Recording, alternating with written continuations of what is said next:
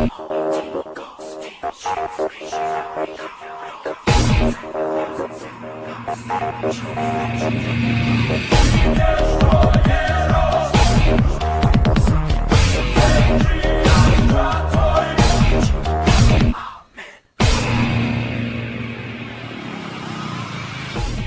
this is Shelly Martinez, and you're listening to the SNS Network with JJ Sexay.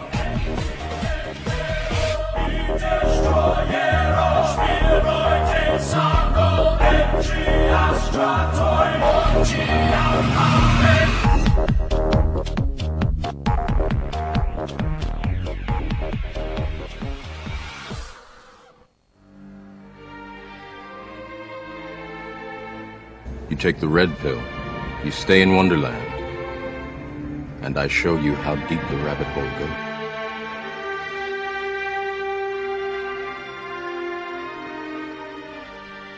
You are now jacked into the virtual matrix.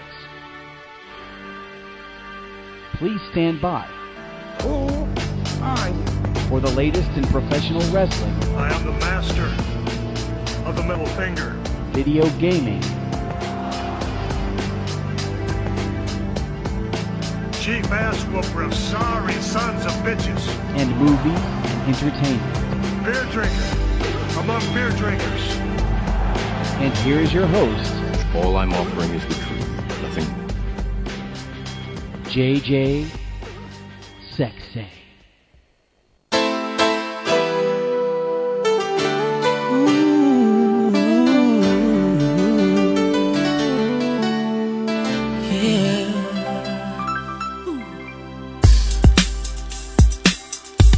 Come on, come on. I see no changes. Wake up in the morning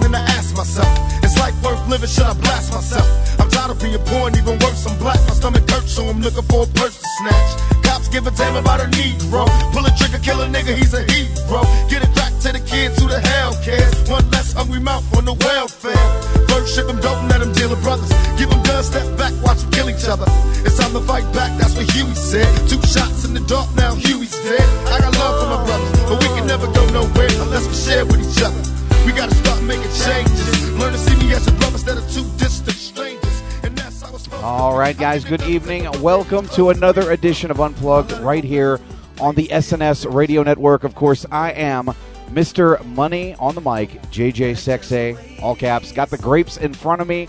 Lots to talk about tonight on the program. And isn't it amazing how things change over time?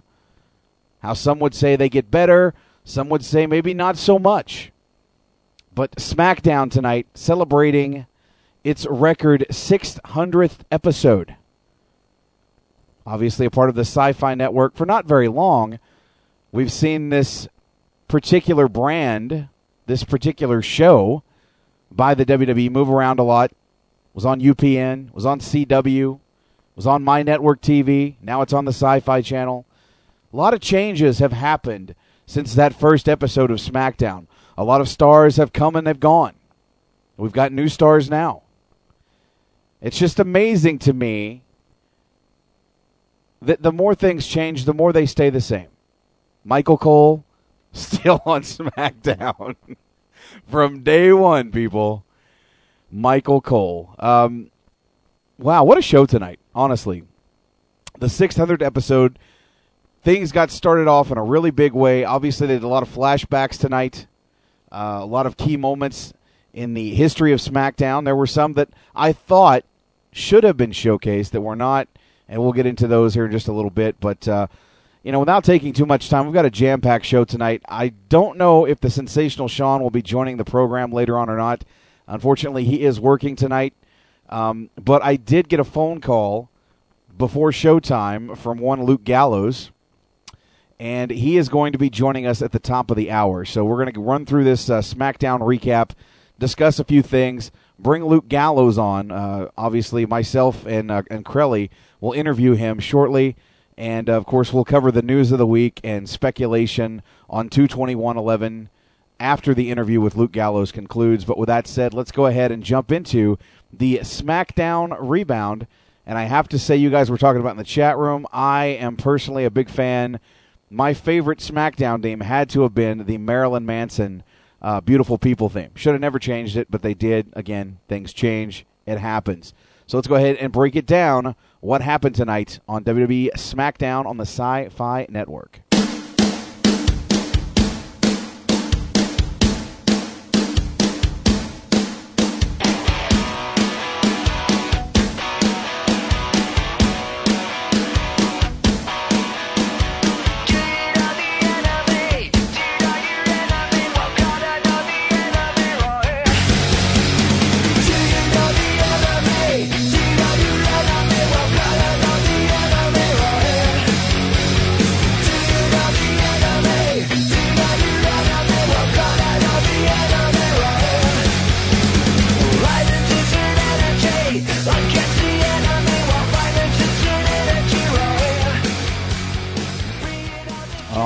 So we start things out tonight with this big, massive 12 man tag team matchup. Of course, we have uh, the faces versus the heels, for lack of a better term.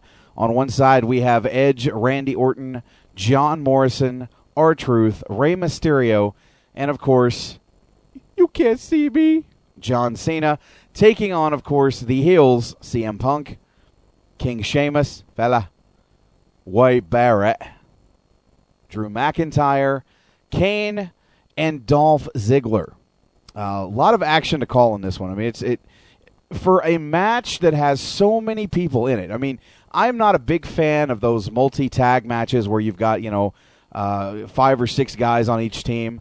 I've never been a big fan of those. WWE has done a pretty good job in the past of having these matches uh, work themselves out pretty well. Um, I'll give them credit tonight. I thought the way that the match flowed was really good. I thought John Morrison looked like a million bucks tonight. For those naysayers out there that always want to complain about he doesn't sell anything, he doesn't emote. He looked like he was on fire tonight, and uh, when he took damage, he damn sure was selling it. So I'm guessing maybe those complaints are kind of null and void. Um, the most exciting parts of this match for me dealt with Rey Mysterio. I figured he was really, in my opinion, he was pretty much the guy they showcased the most in this, being the smallest guy in this match. We saw some good uh, double team action between CM Punk and Kane. At one point, CM Punk is on the outside in front of the announce table, and uh, Kane actually baseball slides. Well, not baseball slides. He literally throws Mysterio across the ring, and Mysterio slides to the outside. Of course, CM Punk is on the outside and catches him uh, in the chest with his knee. So it was almost like they were playing ping pong with little Rey Mysterio, throwing him on the outside, and then he had that interaction with CM Punk, which I thought was was fantastic. Um, the finish for this was was was pretty kick ass. Um, we literally got to see everybody's finisher, with the exception of Dolph Ziggler's zigzag. Um, so we have Edge and Ziggler in the ring. Edge ducks a clothesline, of course, from Dolph Ziggler. Uh, he ends up hitting a flapjack and then uh, his his DDT. Um, so he backs up into the corner to set up for the spear. Ziggler getting up very awkwardly. Sheamus comes in and delivers a brogue kick to uh, to Edge. So then we have Morrison getting in the ring, jumping off the ropes and hitting the flying chuck kick, as it's been called, on Sheamus. Uh, Kane comes in and choke slams John Morrison. Cena comes in, takes out Kane with the attitude adjustment. Punk runs in, hits the GTS on uh, on John Cena, and then when he turns around, Randy Orton slaps on the RKO. McIntyre runs in and gives the future shock DDT, which looked really awkward to Randy Orton. Um, when McIntyre turns around, there's R Truth with a pay dirt, and then Barrett comes in and hits the the boss man slam, for lack of a better term, or the black hole slam, or whatever you want to call that particular move. Mysterio comes in, goes on the top rope, and uh, gets Barrett into position via a Hurricane Rana for the 619. Then he trips up Dolph Ziggler, who now they have both Barrett and Dolph Ziggler set up for a double 619. He hits the double 619. Uh, Ziggler, of course, stumbles. Uh, Barrett's out of it. And Edge, for the win, hits the spear on Dolph Ziggler. And that is how this first match ended lots of cliffhanger stuff going on in this 12 man tag, but I really thought that finishing sequence with everybody hitting their move, I thought was fantastic. You know, one after the other. I loved it. I marked huge for it. I, I think it really it really worked in this particular scenario. So after the match is over, of course, uh, excuse me, excuse me. We got Vickie Guerrero coming out, and of course, you know the crowd just you know instant heat when Vickie Guerrero steps out, right? Um, tells Edge he's going to be handing over the championship, and not only is he going to be handing over the championship, but hey, guess what? He's fired. So Vickie on a on kind of a power trip lately. Last week or the week before last, she fires uh, Kelly Kelly. Now she has fired effectively the rated R superstar Edge, the former world heavyweight champion, and announces that later tonight there will be a coronation for Dolph Ziggler as he will be crowned the new world heavyweight champion. Things kind of heat up. We we go to a background segment where I believe uh, Todd Grisham is standing in the back with dashing Cody Rhodes, who's wearing a protective face mask. You don't really get a good look at Dolph Ziggler, per, or not Dolph Ziggler, at Cody Rhodes per se. He basically talks about how he had the reconstructive surgery. He's he's able to travel now, um, so he'll be at uh, I, I think next week's show, and he's got a big announcement that he wants to drop. So they're really building this feud between uh, Cody Rhodes and, and Rey Mysterio. I think perfectly. It's going to culminate obviously in a match at uh, WrestleMania and I think that's good things for for Cody Rhodes in the future because I think Mysterio is going to put Cody over uh, like a million bucks, and I think that's what he needs right now. Um, of course, again, we're seeing flashbacks all night. They start things off with the first ever SmackDown back in 1999, and I remember that show. I I didn't actually get to watch it as it was on because we had a, a major storm in Little Rock, Arkansas, that was kind of uh, killing the cable. I think I, I saw about half that show before it went off the air, and of course they replayed it on the Saturday in the local network there, and uh, I did see it at that point. But uh, you know, the story going into that was that Shawn Michaels was brought in as the special guest referee, and uh, he was the impartial referee, considering that the last time we had seen Shawn Michaels on the WWF programming, he had been taken out by the corporation, thanks to DX, kind of initiating him to go out there and get his ass kicked. Uh, and of course, The Rock was challenging for the WWF Championship held by Triple H. Uh, goes for the he go he basically hits the rock bottom, goes for the people's elbow, and uh, out of nowhere, Shawn Michaels delivers a beautiful sweet chin music, allowing Triple H to get the win and retain his WWF Championship. Uh, a very good setup for that on the very first SmackDown. God, has it been that long? 600 episodes ago. That is absolutely awesome.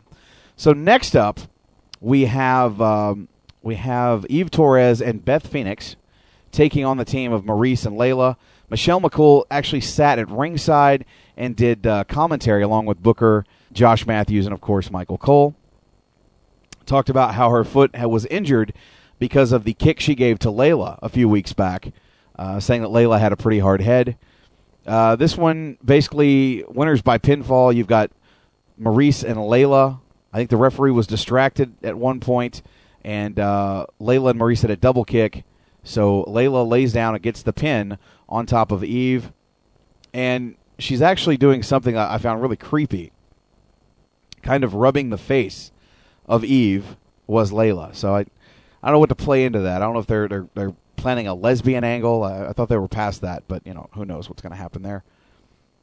Then of course they decide to go ahead and show the entire footage clip from this past Monday night on Raw when The Rock basically came back after seven years and um, you know cut his scathing promo on both The Miz and John Cena. And we're going to talk about this a little later on after the interview with Luke Gallows because I am very critical of how this whole Rock scenario is going to play in. I, I hope they have something planned. If he's not coming back full time, if he's not going to be wrestling, this is a huge risk. Uh, you know, not only is he burying their stars by cutting scathing promos and making them look bad, but if they don't get some kind of comeuppance, it's really going to ruin things for them. And you know, I, I'm just I'm not sold on the fact that Rock says he's never going anywhere again. You know, if he's not wrestling, then you know what is he bringing to the table? He did pop a huge rating for them, but again, we'll talk about that a little later on in the program. Uh, next up, we have a match between Kofi Kingston, the Intercontinental Champion, taking on the WWE Champion, The Miz, with Alex Riley. I really felt like they kind of dropped the ball with this match. Not that it was a bad match, but the fact that you've got the Intercontinental Champion taking on the WWE Champion. Now, I know they're on respective separate brands, but the fact of the matter is, this should be a big time match. I mean, you know, Kofi Kingston is on the cusp of being a main event player on the SmackDown brand. The Miz is a main event player on the Raw brand. Um, you know, in years past, we've seen stuff like, you know, Hogan and, and Warrior at WrestleMania 6, and it, it kind of meant something then. I mean, granted, the titles were not on the line for this match, but I really felt like they just kind of threw it together as fodder. And, you know, I think both guys deserve better than that. I really do. Um, of course, the story here, pretty back and forth match. Kofi Kingston had a lot of great offense on uh, on the Miz It kind of dominated the Miz, which is you know what a babyface uh, usually kind of tries to do to a heel. Mainly, a heel usually takes advantage of the match. And of course, at one point in time, Alberto Del Rio comes down uh, with the distraction, causing the Miz to hit the skull crushing finale. Uh, on, of course, Kofi Kingston. I thought it was funny though that Alberto Del Rio comes down and uh, starts doing the whole wet towel trick, you know, that used to do back in high school in the locker room where you'd be smacking people with the towel. You know, he's sitting there, he's smacking Kofi Kingston with his scarf, uh, which caused the distraction. And I thought, oh, this is this is very high schoolish. It's very you know juvenile, sophomoric. I thought it was funny as hell. And of course, uh, the Miz capitalized on the mistake that Kofi Kingston made. They're obviously setting up for a big feud between Kofi Kingston and Alberto Del Rio. All indications and all reports that I've heard is that Alberto Del Rio will, in fact, beat Kofi Kingston and become the Intercontinental Champion. That way, when he goes to WrestleMania to fight Edge, he's going to be the Intercontinental Champion. A similar situation to what we had at WrestleMania 6 between Hogan and Warrior, where it was title for title, and uh, the Warrior ended up, obviously, both Intercontinental and WWE or WWF World Champion at that point in time. I think that's ex- the exact direction that they're taking this in. So don't be surprised to see more of Alberto Del Rio getting this heavy push, Intercontinental Championship, all the way to Mania, where he wins the world title. I just I, I don't see any way that's not going to happen. They've really pushed him down our throats, and I think that is the direction that they're going in. Next up, we have, uh, of course, they they've shown some other stuff. They they showed the as far as the celebration of the 600 episodes, they showed a fantastically done clip, one of my favorites of all time on SmackDown, uh, of Steve Austin and Booker T in the grocery store. And uh, Booker lost his composure as as they come out of break. You know, Booker is just laughing his ass off, and uh, you know, obviously Michael Cole and, and Matthews are kind of ribbing him on that, which I thought was great. But uh, that's that's always been one of my favorite Booker T segments. Uh, you know, for people that are that are really against Booker T and don't think that he brings the entertainment value, uh, the stuff he did with Austin back in 2001 was fantastic. Uh, anything he ever did with Goldust, I mean, especially on Raw, when they did the whole 7-Eleven promotion thing, where you know they're both standing in line at 7-Eleven and Goldust like, if you let me have a sip of your Slurpee, I'll let you bite my weenie.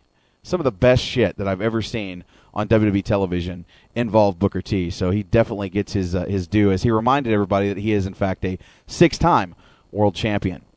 Um, of course, we also see uh, at one point the Eddie Guerrero celebration when he won the WWE Championship back in 2004 uh, after No Way Out against Brock Lesnar. Um, we had a tag team match tonight that was actually for the WWE This is Sparta Tag Team Championships. We had Santino and Kos- and uh, and Kozlov defending against the Core. Um, at one point, it looked like the Core had this match in the can. Uh, Santino comes back, looks like he's about to hit the Cobra on uh, Heath Slater, and of course, the rest of the Core jumps in.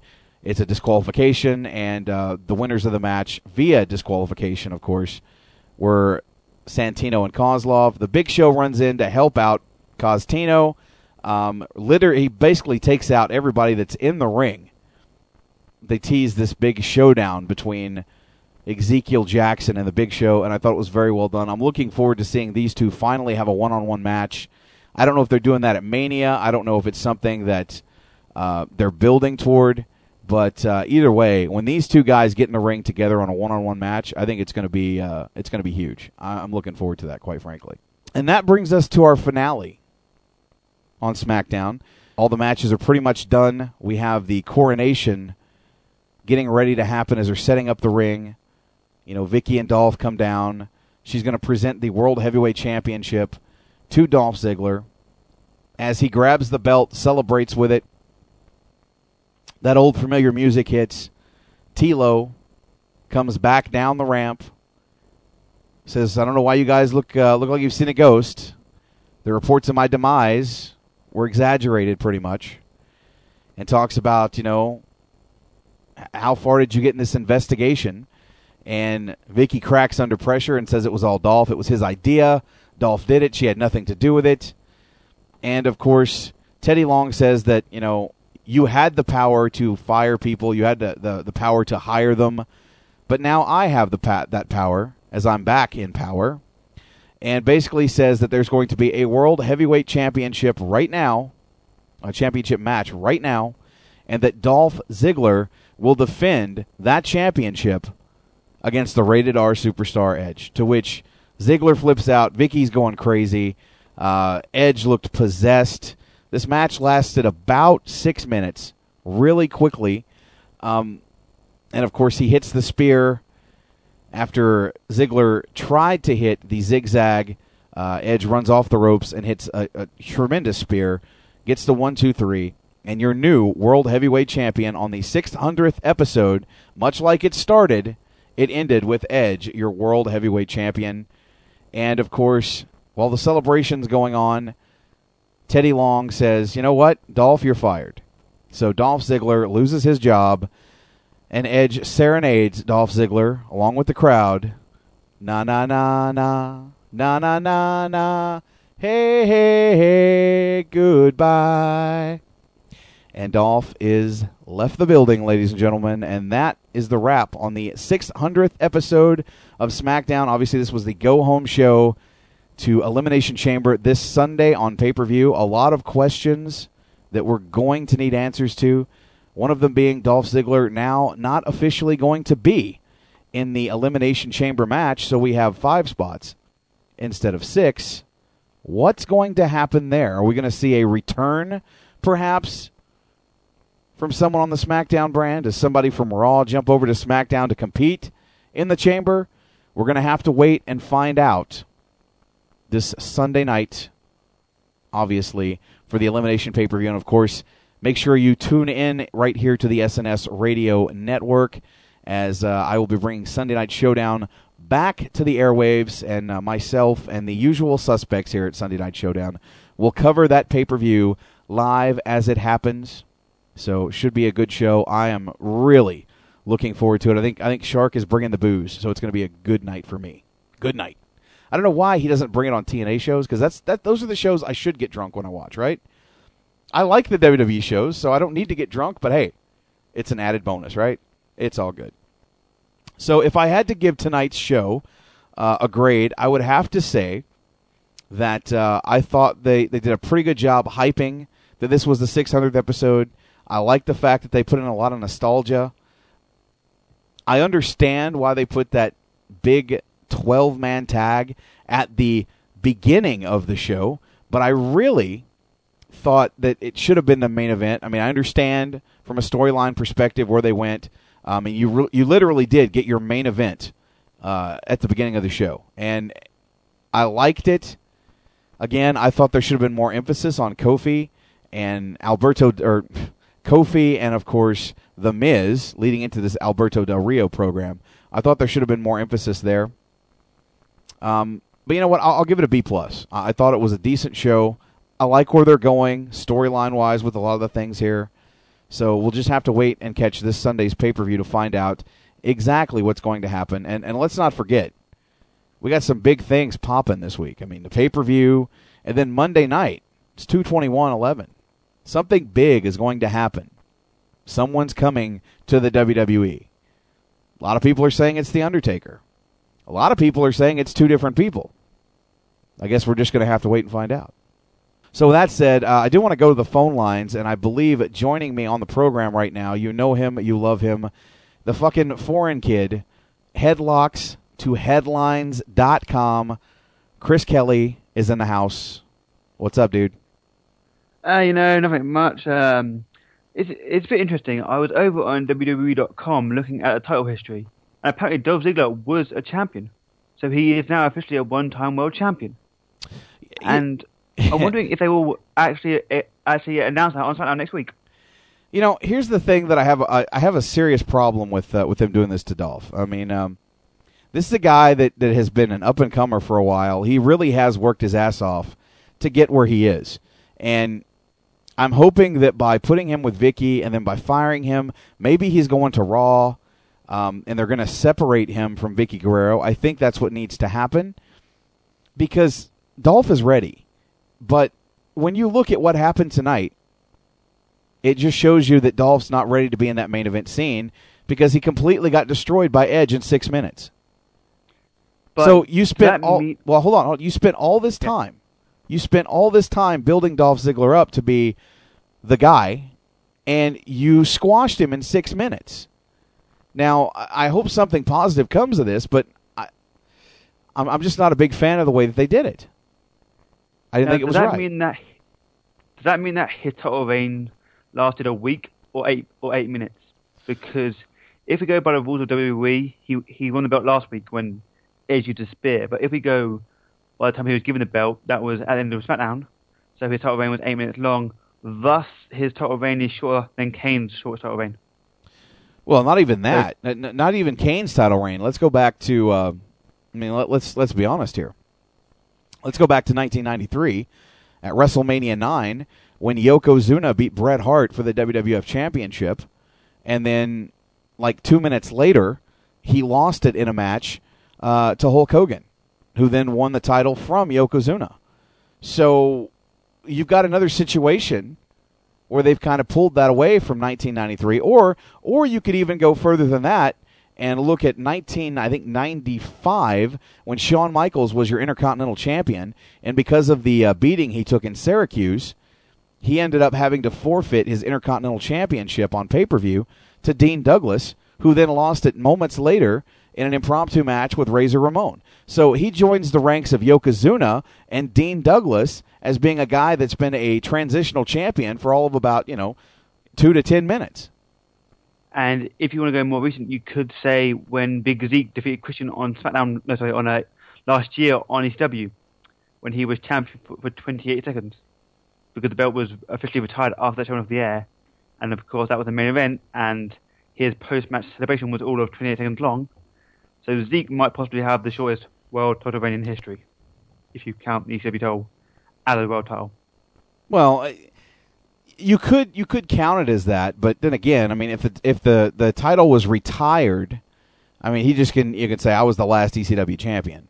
Um, you know, it's not like anybody beat him in that 28 seconds to take it. So I mean, I I see where you're coming from. You're right, but at the same time, it, it's a different dynamic than say a guy like Dolph Ziggler or Yoko because they literally lost the belt, you know, within moments of winning the belt. Hmm. Now, uh, whilst I'm not, I'm not going to jump into the news. Of course, we saw that that that McCool was at ringside, and what she and what she, she didn't really explain how she got injured. Apparently, it's a broken toe suffered whilst training, Okay. training with Layla. So that's how she's a broken. That's how she got a broken toe. I'm not sure how long she she, she, she could be out for. Do you know what? I think this Maryse Maryse could work well with Layla. You're right, Crowley. But uh, you know we're going to cover the news here in just a few moments. Uh, right now, let's go to the phone lines. Joining us right here on the SNS Radio Network. Welcome to Unplugged. On the line with us, guys, we have former WWE talent Luke Gallows. How's it going, guys? Hey, it's going good. How are you? I'm doing really well down here in Puerto Rico. Uh, just finished my match up. We're heading back to the hotel, so good night. Very cool. Sounds like it might be raining in the background. It's raining a little, yeah. Actually, fairly hard. Yeah, we, we can hear it pretty good. Uh, so, how, how's your stay in Puerto Rico been? Oh, it's great. I love it down here. The weather's nice. The hotel's on the beach. Uh, the people are nice. I, uh, this is my second time down here since I left WWE, and I've really enjoyed it. You know, both times so far. I got. Uh, I had uh, former TNA star Shane Toole tonight, and I have uh, Primo from WWE tomorrow night. So uh, enjoying my stay. The weather's nice. The wrestling's good. So uh, yeah, I'm digging it. That's awesome. How long are you going to be in Puerto Rico? Uh, just until Sunday. I just came in for a weekend. Okay. And then, uh, going home and doing some independent shows, and then I head off to Africa, and from there to Japan, and then back to the States to uh, round out the end of March. Just trying to stay busy. So yeah, it, it definitely sounds like since your WWE release, you uh, you're definitely out there taking all the indie dates you can get. You sound like you've been pretty damn busy. Yeah, man. Yeah, I, I, I still love doing this, and uh, once it's in your blood, it's hard to get out. So uh, I go anywhere there's a ring and they want to have a show, man, for sure.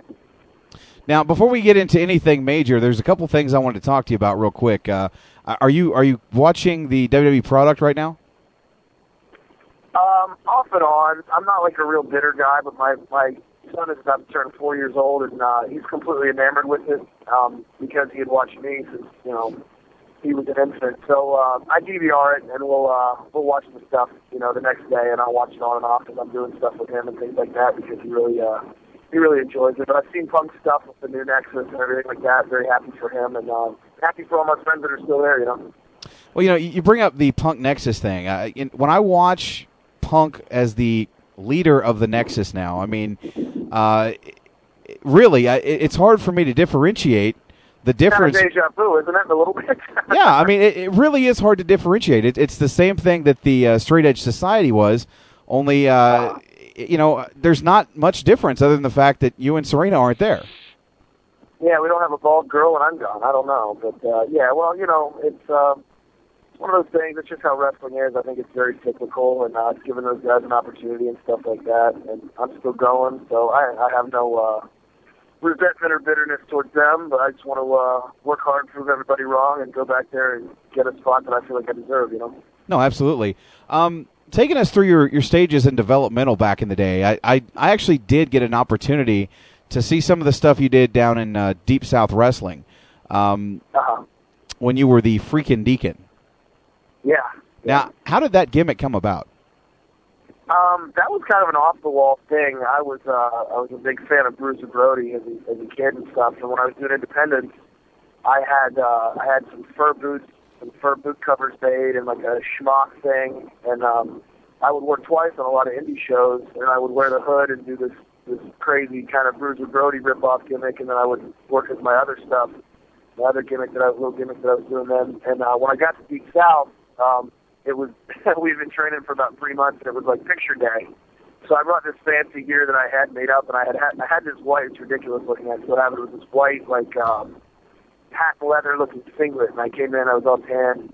Bill DeMott looked at me and said, "You're not a patent leather guy. I don't ever want to see that again." And somebody stooged on me because I didn't want him to know about the fur boots because I, I thought I would be stuck in them. And, and he said, "Go home and get the fur boots and all that." So I ended up putting the stuff on, and then he thought the name, and then it just kind of. Uh, developed from there because I wanted to find a way to stand out in that crop of, of the original 16 guys we had. So somebody had the idea for me to bring a spider to the ring. How Jake the Snake, you know, had a, had a snake. I mean, it was a total gimmick, but I ended up, you know, I found this tarantula that was fairly docile, I thought, and uh, that became part of the part of the whole shtick. I would bring the tarantula to the ring with me, and then it ended up evolving into Melissa Coates was my bag lady, and I lived in the sewer, and it's all this ridiculous stuff. But we really had a lot of fun with it. It's probably. uh some kind of WrestleCrap archive right now. But um, but yeah, I would do tricks with the stuff, the spider, and put it in my mouth, and then win the match and put the spider on the guy. And, and a lot of the guys would really freak out by it. They were, you know, they had a phobia to the spider and stuff like that too. Which uh, I wasn't real keen on when we first started it, but I got used to it. I made a mistake one time and. Uh, I had him in my mouth actually to start a promo, and they have like a defense mechanism on their back so they can shoot hairs and they shot all the hairs into my tongue, and my my tongue swelled up, my throat closed. I had to go to the hospital. So I, I basically ripped myself on that one. But funny story. That's awesome. that is awesome. I actually have a good friend here in, in uh, Calgary that has a, uh, a a business right now. He does like reptile birthday parties for kids.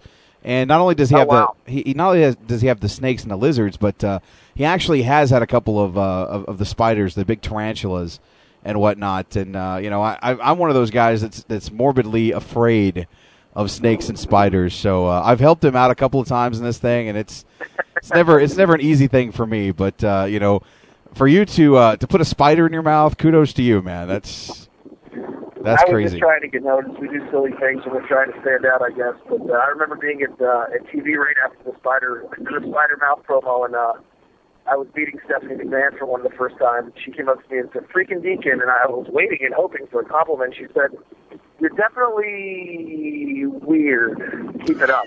well, you know, I didn't know how to necessarily read that, but I kept it up trying to, you know, with the weirdness anyway. Oh, that's awesome. So now, I guess the big question is uh, when when you initially came up to the WWE, uh, they put you in this gimmick where you were Festus. Uh, at any point in time, had they ever thought of, you know, I think this freaking Deacon character uh, could could work on the uh, on the SmackDown brand? Did they ever approach you about that, or was it just uh, you're going to be Festus? I was the freaking Deacon, and then um, they pulled me up for that brief little imposter Kane stunt that Oh, I did yeah. for about a month. And uh, when that ended, um, for obvious reasons, they they had this plan for me to move forward as the freaking Deacon. I was going to go home for a few months, and then, then we were going to do that. I was supposed to come um, in the fall as the Deacon, and I guess uh, they looked at it a little closer, and basically they thought that it needed it was a little too 80s and that it needed to be toned down and all that. So they basically ended up. I came into the dark match and I had the spider, and I did promos with her. We've been seeing it, and I thought they liked, but they thought you know with the direction they were going that the freaking Deacon was a little bit too out there. Which you know they had the Boogeyman too, so I guess that could have been part of it. But uh, then I, you know, I went home and uh, back to developmental, and they were looking for somebody to put with Ray Gordy to be. Um, originally, he was with Henry Godwinn, and they were going to be like New Godwin. And Henry had some personal issues and ended up leaving the company, and they were looking for somebody to, to fulfill that role. And Ray and I got along well, and I was, you know, a country kid growing up and stuff like that. So we stepped in and wrote some of our own promos, and they seemed to like that. And then uh, we came to TV to debut the Hillbillies, and then uh, somehow we got lost in translation, and Vince decided that he wanted Festus. That was all his idea. He came up with it, told us in the office, basically told us how he wanted it to go and stuff.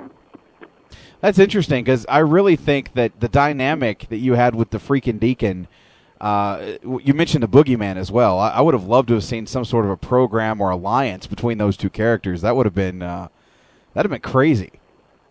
Yeah, I, I thought that it could have been neat, and I, you know, they're they were kid friendly kind of characters and stuff like that too, and especially with the, the PG direction that they kind of moved in, you know, from that time period and stuff. We actually we brought Boogie into Deep South and we did a little something, and uh, you know, it was a small building and stuff. And we got a really neat reaction by these two characters. It's the local fans were used to seeing me doing the freaking Deacon stuff, and then of course him coming in with that push off the TV, and it was it was really kind of neat the, the, the little deal that we did. And it was only we did it one or two weeks, and you know, but uh, I think people definitely would have gotten a big kick out of it. I would agree. Uh, I want to bring in my co-host at this time, uh, Chris Kelly of HeadlocksToHeadlines.com. Chris, you're with us. Hey, man. Hey, Chris, how's it going? Uh, you know, a bit tired, but that's what I get for being English and, li- and liking pro wrestling. so we touched on your your um, your reign as as imposter Kane. Now that was built up for a long, long time. What what was it like uh, wrestling Kane and trying to learn his style, uh, um, opposed to Um, being your, your own style? It was it was neat. I think um, the thing with that, you know, being a short-lived gimmick, and one of those things people don't necessarily remember is a good thing. We put a lot of hard work into it because we found out a month before they wanted to do it. I was going to be the guy to do it, so I would do these. We were doing these Japanese-style deep south practices, and then you know everybody would go home, and I'd come back two hours later, and Bill and I would have these secret Kane practices where we would watch, you know, old Kane stuff, and then I would go through and you know, try to learn to mimic his mannerisms, stuff like that. So it was actually a lot that kind of went into that. I, I think that one of the first things that went wrong with it was uh, I didn't have the right kind of wig. I don't know if anybody remembers, but when I first debuted on Raw, I, I looked more like an 80s rock star. And then we corrected it, and I got a human hair wig, and it was way better. But with the hair all puffed out and stuff like that, I think away from it, you know, originally. But, uh, you know, it's one of those things. I know, I know. Uh, following the debut of the Imposter Kane, a lot of people had no idea Uh-huh. who it was. Like a lot of people thought, "Oh, is it is it Undertaker?" Like so, like for like a week or so, people were actually confused who it was. And uh, d- do you feel it that it was kind of kind of a knee jerk reaction to kind of drop the storyline after a few weeks after your uh, your win over Kane at Vengeance? Do I think what now that after the win over Kane at Vengeance, what would happen? Sorry, I didn't get that. Do you think that it was kind of a um, a knee jerk reaction to kind of drop the storyline? Yeah, I, I Oh. kind of did, and uh, I, I didn't. You know, it's just it's one of those things that that happens in wrestling and stuff. You know, basically, I walked into TV the next day, and I, I didn't think that we had a bad match. Uh, the, the crowd was kind of weird for it, but I mean, they're seeing, you know, Kane face himself, so I, I didn't know what to expect. And they, they kind of just told me that uh, they weren't going to move forward with it. And it was, talked about some other plans for later on that you know ended up morphing into something completely different. But I mean, it was definitely quick. But you know, they have reasons behind things that they do that, that we'll never know, and that's why they're the they're the big company and they really industry. So it's kind of one of those things where you have to just take it and uh, and move on. You know. So, You know, I looking at that whole storyline. I mean, I guess the big question is, does May nineteenth still have that significance to you that it does, Kane? uh, I take a cold shower every May 19th, brother. I did think it was cool getting to go in and kind of, uh, you know, that was hyping up his movie and stuff like that, and me being a big man and stuff like that. It was neat to go in there and uh, and do that that thing with with Kane, and uh, I think he's very professional, and I got a lot of respect for a guy like that who uh, who knows who he is, and, and after all this time can still convey that, you know, and stand across the ring from him on on house shows or live events, you know, doing loops like later on, and just see like the. Uh, the respect and stuff like that and be commandeered for the audience. It was really, uh, really cool to be in there with him. It always was. So, fo- so following that that storyline and it, after it was dropped, you came up to the main roster as Festus. Uh-huh. Now, I love this gimmick. I love the whole idea of him not going ape crazy until until the bell rang. What are your thoughts on that whole character? You know, I thought it was something different, and it's funny now that I'm out, I'm out here away from the company and stuff. People ask about Festus more than anything else, so they they, they must remember it for for some reason. And I think that it's one of those things where a lot of the characters are kind of gone from wrestling now, and people remember that because it was kind of so out there, and they like seeing, you know, this big burly guy just, you know, throwing ape shit. I don't know, sorry I'm not to say that, but it's a drop of the hat when the bell would ring and stuff like that. So we had a lot of fun with it, you know, and uh, definitely, it, it's even more fun like on the house shows and stuff where we had some more liberty to uh, to be creative, where we could just get really crazy and, and do stuff with it. And I really enjoyed my time with uh, with Jesse, Ray Gordy, still a close personal friend, and we don't live far from each other and stuff like that. So had to spend the time on the road with him and, and do you know that fun gimmick that we had and stuff like that. I really uh, really was glad to uh, have the opportunity do it. I think I think the two biggest standpoints, uh, or sorry, the two biggest events within Festus was the match where you faced John Morrison and The Miz, and they rang the bell, so your guy went back to being, uh, what's what's the right word? Catatonic is what we used to say. That- yeah. Catatonic state. And they and they kept like and they like kept like uh, muck, mucking your guy, like make, making him dance. That was hilarious, and like the crowd was going insane. That was just pure funny. And yeah, the, it, and the it, other, uh, so carry on. go ahead. No, I was say, and the other part was when you faced Undertaker. I thought I thought that was a great match on SmackDown. Yeah, you know, that was one of my favorite matches. It really was. Like, again, you know, best big man in the business is getting to go in there and uh, have a good showing with him and stuff like that. I, I still really like that match. Um, you know, I would've loved years to old or whatever when I did that. I thought it was, I thought it was cool. I would have loved to see um what I would love to see is you you come out first, and then after you came out would be the Undertaker, and see your character uh, keep doing his his his whole transforming um, phase during the Undertaker's gongs because there's so many gongs. You keep yeah, that's out. cool.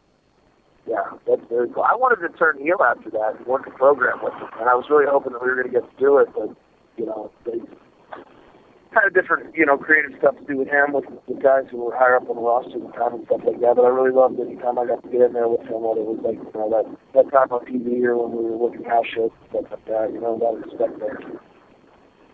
Now, I guess uh, the main question is after the uh, the Festus and Jesse run was over with, um, which was sad because I, you know what, I actually liked both uh, both you and Jesse together, and I would have liked to have seen maybe uh, a brief tag team title run between the two of you because I thought the chemistry was there. I never really saw much of Ray Gordy except for you know the SmackDown brand, and, and I never really thought that he was utilized as much uh, as he probably could have been. But it would have been nice to see you guys uh, with with with a run, you know, even if it was just a brief run against Miz and Morrison. I thought that would have been a, a pretty compelling story to tell. But after your uh, your run with Jesse and Festus, you kind of moved into the uh, Straight Edge Society with CM Punk, and you know, prior to your WWE release this last time, you know, CM Punk was very vocal on Twitter about uh, you know you were a guy that were get, that was given, uh, and I believe his quote was uh, chicken shit gimmicks, and and you turned them into gold, and, and I have to agree with that because. Uh, at first glance, you look at a character like Festus, and you're like, "Oh, well, what can I do with this?" And you did a fantastic job, and, you know. And I thought that your role in the straight edge society. Uh, I mean, I was shocked the night you debuted, and you know you'd shaved your head and you looked completely different. And I was like, I, I took a double take. I was like, oh, that's that's Festus. You know, I thought the storyline uh, that you know you were you were all drugged up. I thought it was brilliant, and uh, you know what a great position to be put in, especially with a guy like CM Punk. I mean, you guys had a had a tremendous run over there. Yeah, yeah. I, I that's that's my only regret about that was I, I really love working with him, and I mean we're good buddies and stuff like that. But I, I got a ton of respect for the talent that Punk has, and you know, as an all-around performer and on the microphone and stuff like that. And I really thought that uh, we had some good chemistry there and stuff like that. So I just disappointed that the run didn't last a little longer. But you know, it's just you know things have extenuating circumstances and stuff. You know, Joey Joey tore his pec at uh, at SummerSlam, and then you know a week later Serena gets let go, and then basically you get. I think Tr- Curly, are you still there? I'm still here. Luke, are you there? Luke, are you back? Sorry, guys. Yeah, we lost you there for a second. Sorry Yeah, that's okay. It's got to be that weather, man. Gotta be. All right, so we were what were we talking about? I don't, I don't remember where I was going. Uh, you were talking about working with Punk and uh, the Straight Edge Society. Yeah, and then you know after you know she was released and he was hurt, and then it just kind of uh, kind of crumbled after that. And it was really I, I thought it was kind of a shame because I thought that uh, you know for a while he was you know one of the better heel factions going and stuff like that with him being a strong character and he had a good supporting cast with Joey and I, and then you know we had this bald girl running around that nobody's seen at least in a few years, and she's rocking it and stuff like that. So it was really different. You know, we were, we were like our own version of the Addams family. We concentrated, you know, we had Joey, we had a bald girl, a giant cowboy, and then himself. So it was funny. But uh, I thought there was there was definitely something to that. Hopefully, you know, somewhere down the line it'll get revisited because I think that Punk and I had really good chemistry together. You know, I, I, I really love the whole uh, the the Charlie Manson esque uh, Jesus character that he was portraying, growing the hair out and the the hairy Oh, chest. You know, I, I just I thought it was fantastic, especially in the PG era. Um, for a Oh, guy, yeah. is- you know, especially for Punk, a guy who you know professes to be straight edge, and you know, to a point, he's absolutely right. I, I think the the feud he had with Jeff Hardy, and especially the aftermath of what happened with Jeff Hardy, really catapulted him as well. Um, considering that when you think about it, he's this he's this heel, he's this bad guy, but in reality, yeah, in society, he's, he's a bad guy telling you not to drink, not to do drugs, and not to smoke cigarettes. He's the Dare program is evil. Awesome. Exactly. I mean, he's actually the good guy when you think about it because he is professing not Right. to do this stuff.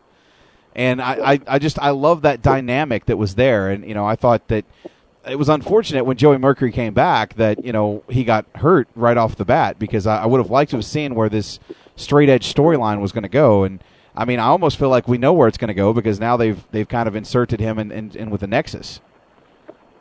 Yeah, it's like he's playing out all over again a year later.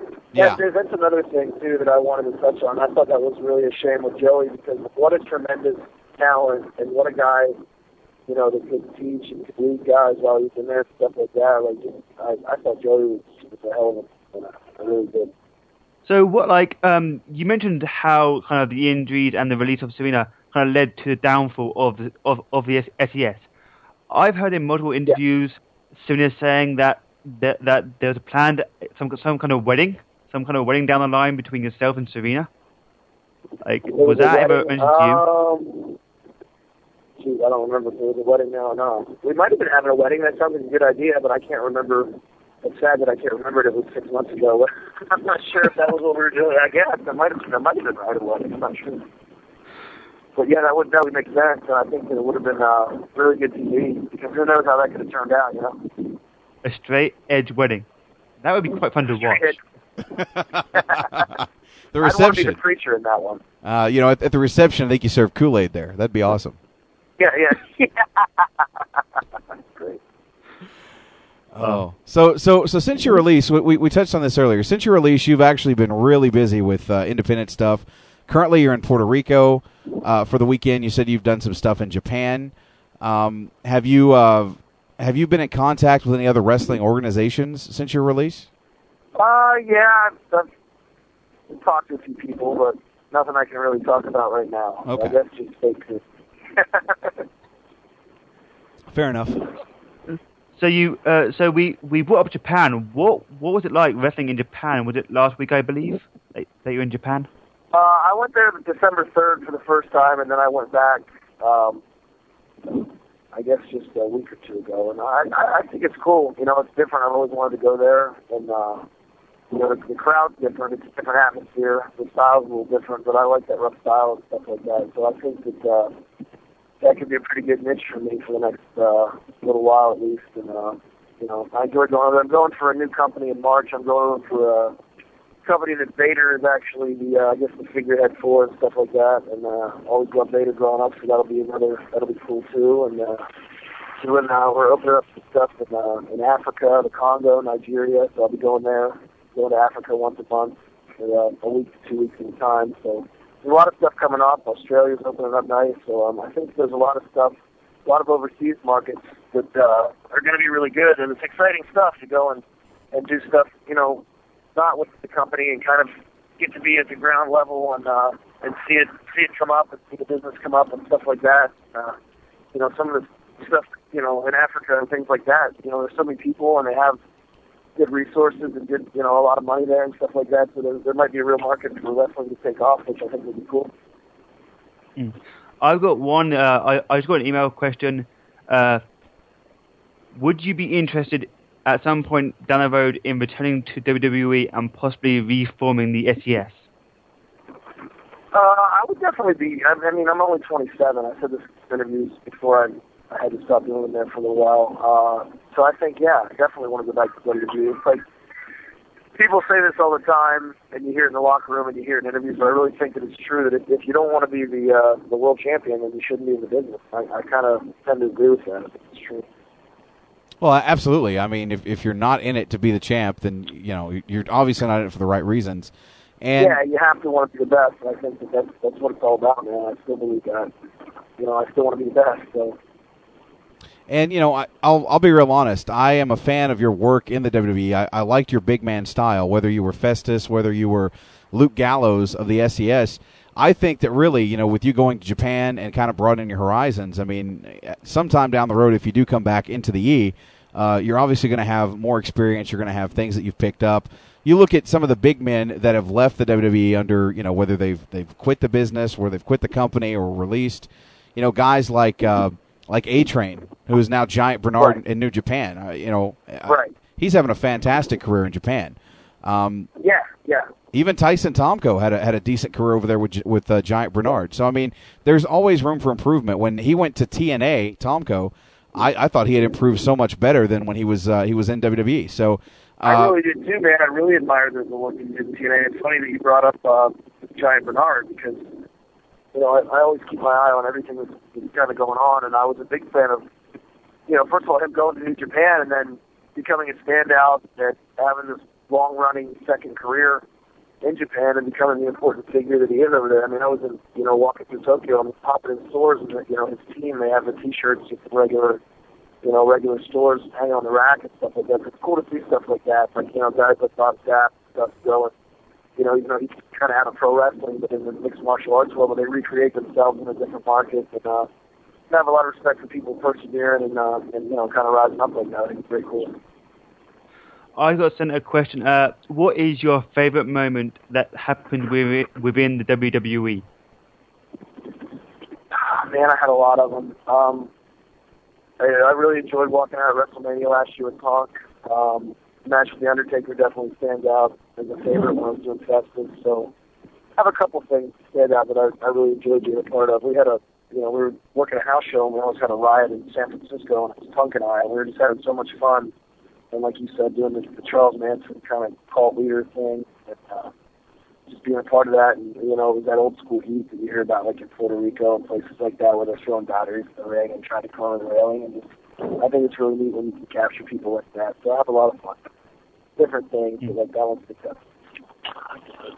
Yeah, I think I think the whole East, uh, SES uh, uh, uh, idea was fantastic. Like, if you look when Punk came to Ireland, uh, I think it was last month or so, some fan jumped the road to try and punch him. That's how much fans hate CM Punk and they hated the SES, which is fantastic. Yeah, I when it, he's he's a real heel with real heat. I think that's that's so great. It's something that, you know isn't there as much as business anymore. But to see something like that, it's so. You know, it's funny. I caught a obviously with Facebook. You know, people are always sharing social media all the time. I, I ran across a clip on uh, Facebook the other day. It was on YouTube. Uh, it was footage of CM Punk when he was in uh, ROH, and he's literally uh, jumping this chick in, in the crowd. Like she's yelling and screaming at him, and he's literally holding his hands like he has a microphone, talking to her. And then he walks up to her and puts the the thing in front of her face like she has a microphone, and she starts talking like it's a microphone. He's like, "I don't even have a microphone, you stupid bitch!" And I just died. I was like, "That is brilliant." Uh, yeah. I mean, he, and that's to come up with stuff on the fly the way that he does is excellent. Um, I, I'm getting a question in from my uh, my partner here at Wrestling News Live, the Trey Dog. Um, he says, uh, "Would you be interested if WWE tried to work a storyline where the Nexus are in disarray, uh, they're falling apart, and you were brought back in as Punk's number one guy, as like what a soldier is supposed to be in the Nexus?" What was the question? Would I would I do that or be opposed to it? Was that Yeah, would would would you be opposed to coming back and, and working with the Nexus storyline as as Punk's right hand man again, or is that something you'd, you'd rather not that do? if it was something that was that was beneficial and could help business and could you know help my career and help uh, you know help the WWE or something, I wouldn't be opposed to it. It's, it you know, it's all just the way that it's handled. I, I want to go back and have the opportunity to obviously get further than I got the last time, but uh, you know, I've always been a team player, stuff like that with anything that I would have to do. So, you know, if uh, the opportunity was good for for both parties, I wouldn't see why I'd be opposed to that. You know, not at all. No doubt, Crowley. Um, I got one last question from the chat room. Uh, you you mentioned like big man workers. Who was kind of your who was your inspiration um, uh, to get into wrestling? Oh, I, it's the thing. I was such a big fan, like from the time I saw it when I was eight years old, that I was captivated by everybody as kid. And then when I got older, kind of started to figure out what was going on. I, you know, I like guys more who I thought could go.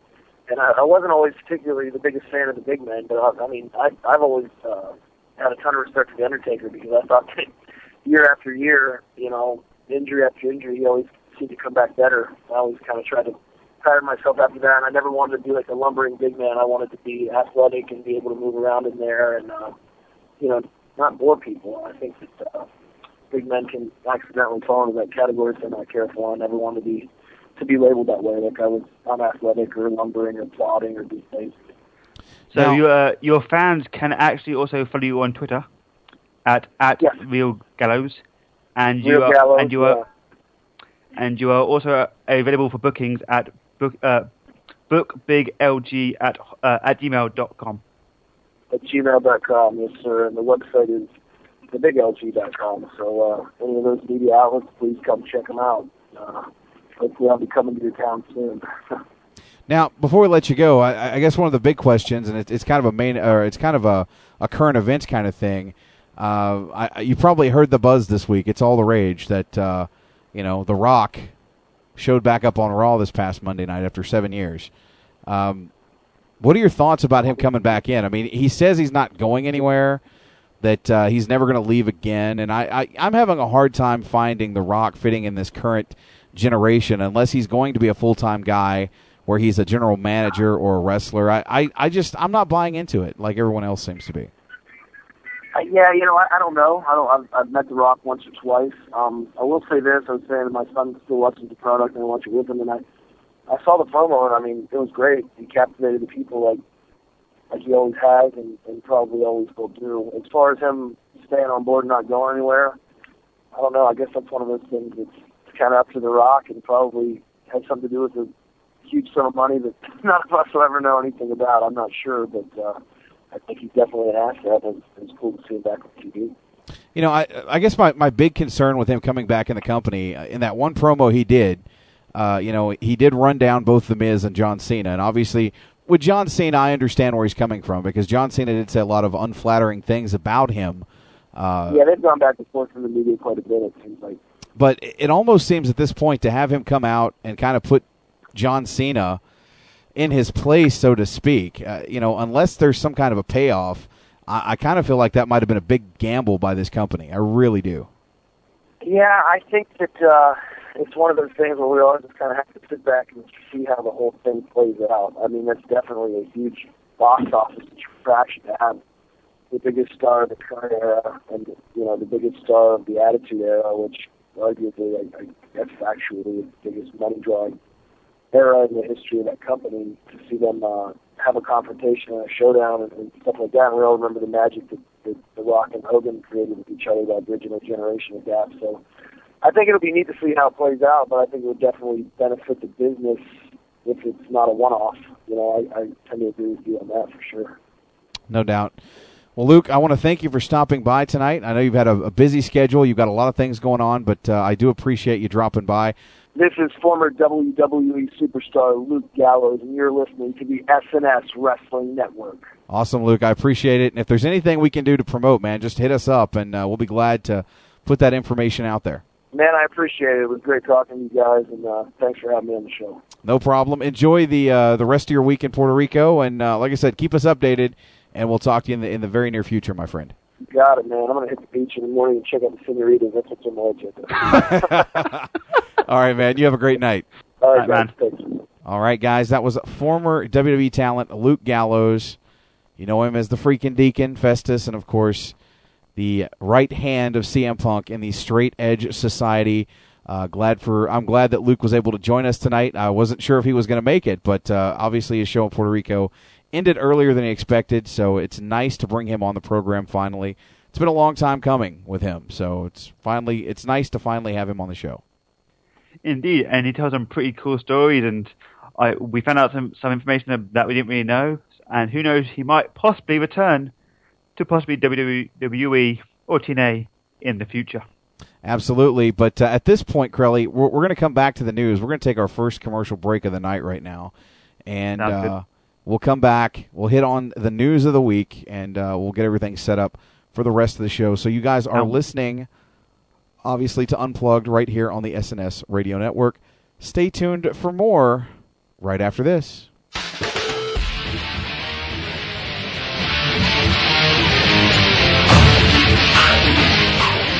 Thank you.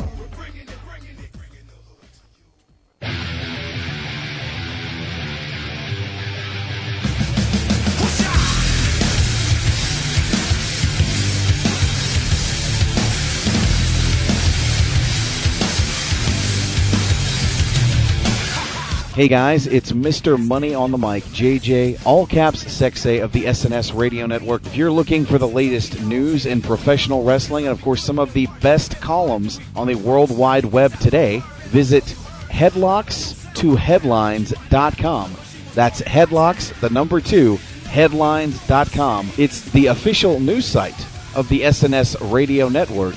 You should make it your official news site as well. Once again, www.headlocks2headlines.com.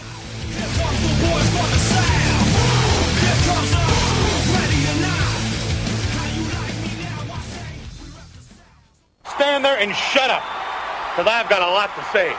I am Bobby the Brain Heenan. Get it straight.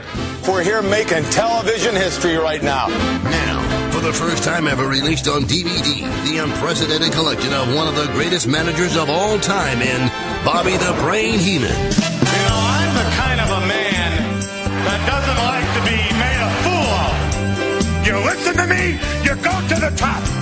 From his dynamic relationship with Gorilla Monsoon. Will you stop? Just wait a minute. We're on the air here. What, what is this, a joke? Yes, I know exactly what's going on here. I had my dinner. Why don't you be serious? To Bobby's controversial time with WCW. Someone please tell us what is going on, please. Relive the most outlandish, My mama told her to try to catch me, you miserable nut. witty, Well, in Beverly Hills, I happen to know that my mailman right there is hunchback. I'm just carrying my mail. and unforgettable moments that has shaped the Brain's illustrious career. Bobby the Brain Heenan. Available now. We're out of time. No.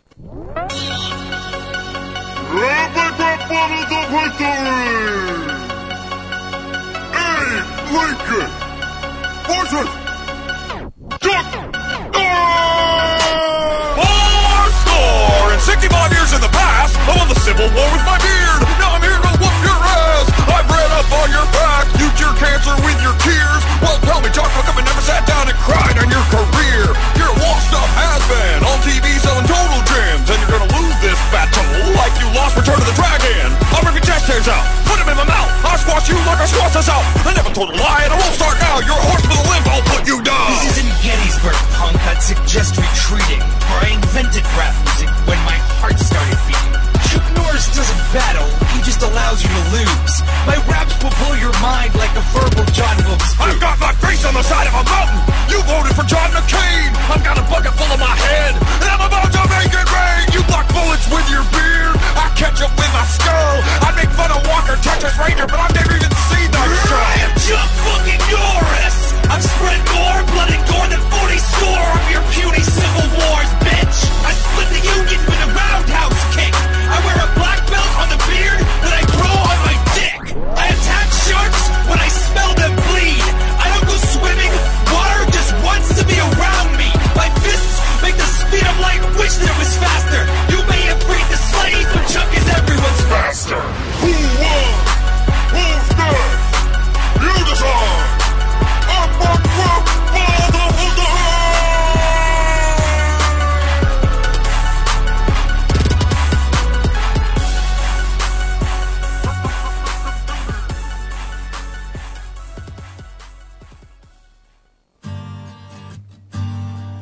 Time. It's time to stop the name calling, The hurt. the bullying. Because of race, creed, color, sexual orientation, it's time to treat everyone like you want to be treated. It's time. It's time. It's time to eliminate. Eliminate. Eliminate the hate. Eliminate the hate. Eliminate the hate. Rated T for Teen. The greatest heroes from two worlds clash in a legendary battle.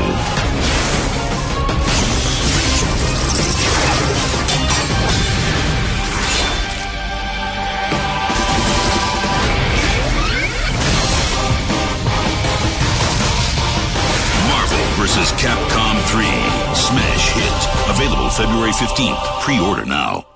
Ladies and gentlemen, I'm here to show you how being a Wrestling News Live family member and diehard listener can change your everyday look on life. Example, here's the brand new commercial from Subway. Hi, Samantha. Hi, Todd. Do you want to be my boyfriend? sure. Great. Give me a melt. M- my melt? Yeah, I'm your girlfriend now. Uh, uh, I don't think this is working out. Now let's replay that commercial and show you what Todd would have said to her had he been a member of the Wrestling News Live family. Hi, Samantha. Hi, Todd. Do you want to be my boyfriend? sure. Great. Give me a melt. M- my melt? Yeah, I'm your girlfriend now. Shit, bitch. Who the hell you think you are? Give me my sandwich back. Bitch, please. Better be willing to give me some of that pussy before you get some of my sandwich. Shit. Ladies and gentlemen, this is just another example of how becoming a member of the Wrestling News Live family helps you live a better life.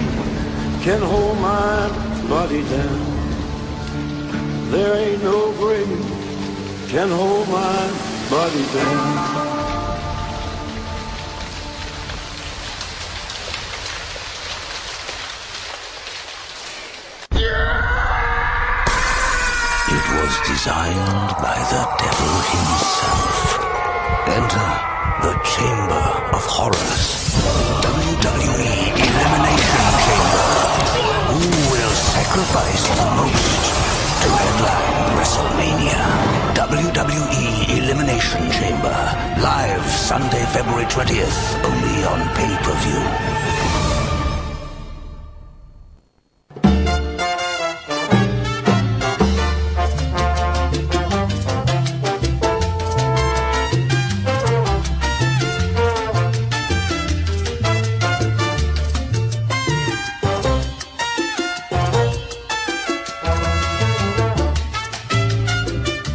Amigos, ¿qué pasa?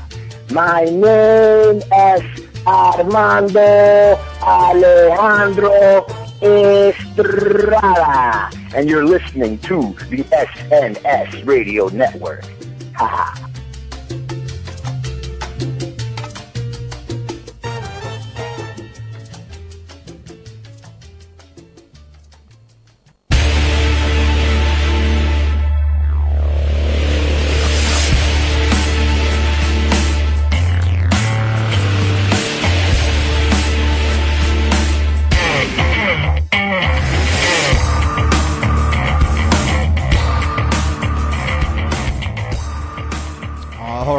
Guys, we're back right here on the SNS Radio Network Unplugged with myself, Mr. Money on the mic, JJ Sexay. And of course, I'm not doing this solo. I'm being joined by my cohort, the man who brings you the news each and every week right here on the program, headlocks to headlines.com. The fucking foreign kid is in the house, Chris Kelly. Have you seen on Twitter Dolph Ziggler is selling the fact he's been fired like a madman? If you go on Twitter, like he's posted about 15 posts in the last minute, literally like saying goodbye to the WWE universe, putting over people like Dan- Daniel Bryan. You know, this, this could turn him face. I think he, I think he could be a big face and probably go to uh, sorry, go, probably go to Raw. You know what? It could. I, I mentioned this earlier before Luke Gallows came on. Uh, I wasn't a big fan of the way they kind of ended this thing with Dolph Ziggler. He's been, uh, you know, he's had some fantastic matches to kind of build him to the main event uh, in recent months, even, you know, going back to the end of last year. He has really done a fantastic job of elevating himself into that main event picture. A lot of it, of course, uh, you can credit Vickie Guerrero for because she brings the heat, obviously. And um, he is one of those cowardly heels that takes advantage of the situation. Um, but having a match with Edge tonight that lasted six minutes and he was pretty much just jobbed out unmercifully, I don't think is going to do him any favors. I really hope that he goes to Raw now and he's away from SmackDown. He needs a change of scenery, and I hope that he can rebound from this and, and be a big star. Uh, you know, I know Trey has, talked about him several times that he's his guy. I mean, that's that's his current pick to be a, to be a big star, and and I'm with Trey on that. I think that Ziggler could be a big star. I just question the way that they did things. I hope that there's some kind of payoff. I really do. You know, I brought up the idea last week, and I thought I thought it would be better to have my idea, that the whole idea of them basically uh, like strip Edge of the belt, and then just ha- and then not and then not have the match tonight. Have it at, at the chamber. So have the have the SmackDown chamber for the belt. because what what what does Ziggler gain from being dropped out tonight? What does it, what does Edge gain from getting his 12th world title victory? Aside from getting him fired from SmackDown and possibly taking him away from Vickie Guerrero, maybe that's the direction that they're headed. I mean, other than that, I don't see much build to it. As I mentioned earlier, I can think of a couple scenarios where a similar situation has happened. Yokozuna at WrestleMania 9, he beat Bret Hart in the main event. And then Fuji gets on the microphone and says that Yokozuna will challenge anybody because he's the best champion ever. And out comes, you know, Hulk Hogan. And two minutes later, after a leg drop, Hulk Hogan is the new champion. So you kind of had a situation like that. The only difference being Yokozuna actually beat somebody to become the champion in Bret Hart. Uh, Dolph Ziggler was basically handed this belt. So it's really a similar situation to what I said uh, in regards to Dean Douglas, where he won the title on a forfeiture and then was forced to compete in a match uh, against Razor Ramon, in which he lost, and Razor Ramon became the new champion. So we have a similar dynamic here, and we all know what happened to Dean Douglas shortly thereafter. He was gone from the company. So to me, I hope that Dolph Ziggler doesn't turn out to be Dean Douglas version two, and and that's what I'm really worried about the direction that they're taking this. I think I think it depends if they have a Money Bank at this at this year's WrestleMania. Because I, I know last time I checked they were planning one, and how awesome would it be for Dolph to win it at Mania and then catch it in at WrestleMania on Edge or or whoever the champion is, and basically and basically have have Ricky be the referee. So uh, so after all said and done, they're back together and he's world champion. I don't think they're going that route. I really don't. Eh, we'll see. So, as we saw this Monday night, The Rock returned. Apparently, basically everyone apart from Vince McMahon thought it was going to be Justin Bieber. On the script, the, like the script title was "Leave It to Bieber," and people backstage were told to basically tell Dirt Sheets that it was Justin Bieber. So when when when the Rock, when, when the Rock walked out, everyone was shocked, and as you could expect, every single backstage monitor was taken with talent, basically in awe of the 20-minute long promo that went over the Raw's time limit. now here's a, wait, wait, wait, wait, wait.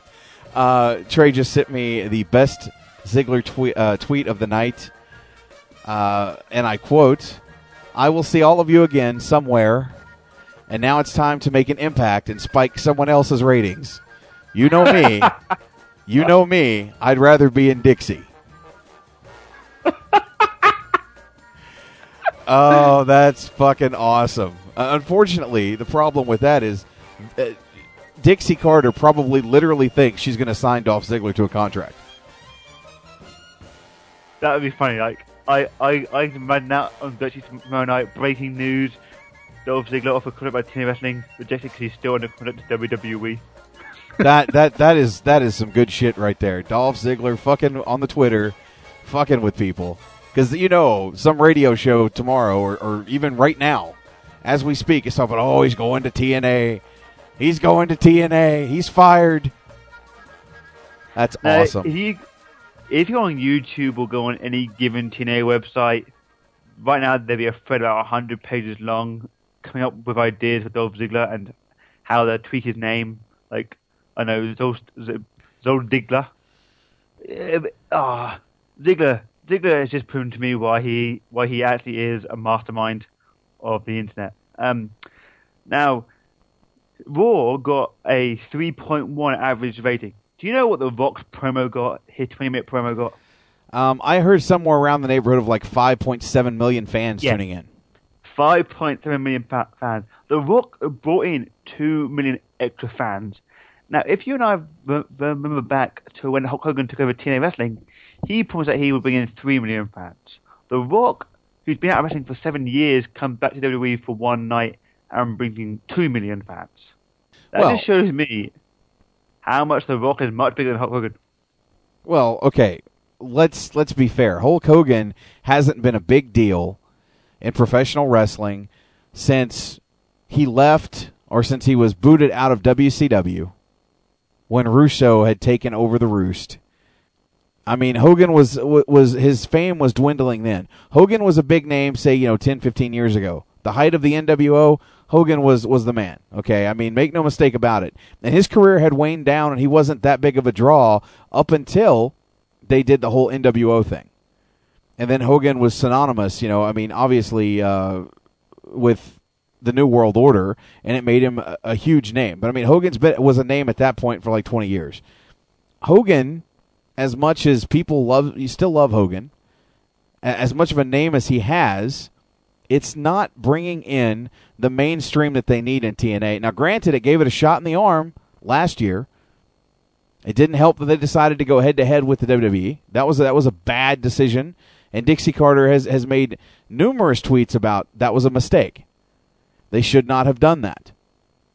But when you look at a guy like The Rock, who is still young and not really past his prime, I mean, why wouldn't he draw that? The Rock is equated to one of the most uh, influential booms in wrestling history. The Rock was one of the biggest stars in the Attitude Era. And for him to come back and get that kind of a rating speaks volumes. And it also says things about uh, you know the typical wrestling fans who might not enjoy the product anymore because you know their favorites like Stone Cold and The Rock are gone from the company. And I mean, I really think that is the story as to why that helped out. Um, you know, you look at what Rock's done in Hollywood, and I mean, let's let's be real honest here.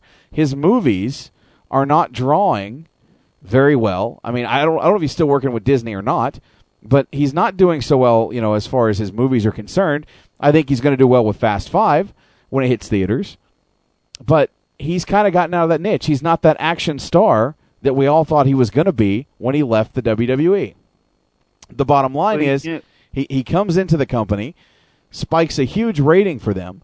And why wouldn't he? People on Facebook, on Twitter, on the social networking, the moment The Rock showed up on TV, the internet melted down. And everybody that knew somebody that knew somebody that was a wrestling fan or used to be contacted that person and said, Hey, The Rock is on Raw right now. Well, you know what? There's still some hope for for fans of of wrestling. The Rock, the Rock is only 38 years old now. If we go by TNA logic, you can main event at 70. So the Rock can still live his life for another 20 years and still go to TNA wrestling. The, the Rock will never go to TNA wrestling won't even be around when when The Rock is, is old. I mean, uh, first of all, I mean let let's be honest. I, I'm not trying to be a hater here, but TNA is not going to survive much longer. I, I give them five years. If they survive five years, I will eat my computer. They got a 1.1 rating this week. You know, I, I wish them luck and I want them to succeed, but at some point, the network over at Spike is going to be like, you know what, this is not drawing. Well, like if you take like what what they did this week on Impact when they had the quote unquote network forcing them to give away a pay per view quality match, and that's only got a 1.1 rating. What happens next week when they don't have this pay per view match, this big announced match for the fans to tune in for? Would it go back down to a 1 million rating or go even lower? Things don't look bright for TNA, but you know what? I, I do hope they can turn it around because there are quite a few decent talent there that I think can do well within wrestling. Um, speaking of great talent, Well, hang, hang on, before, hang on before you go any further, Crowley. We actually have a call in. I want to find out what's going on. Uh, welcome to Unplugged. Who's this?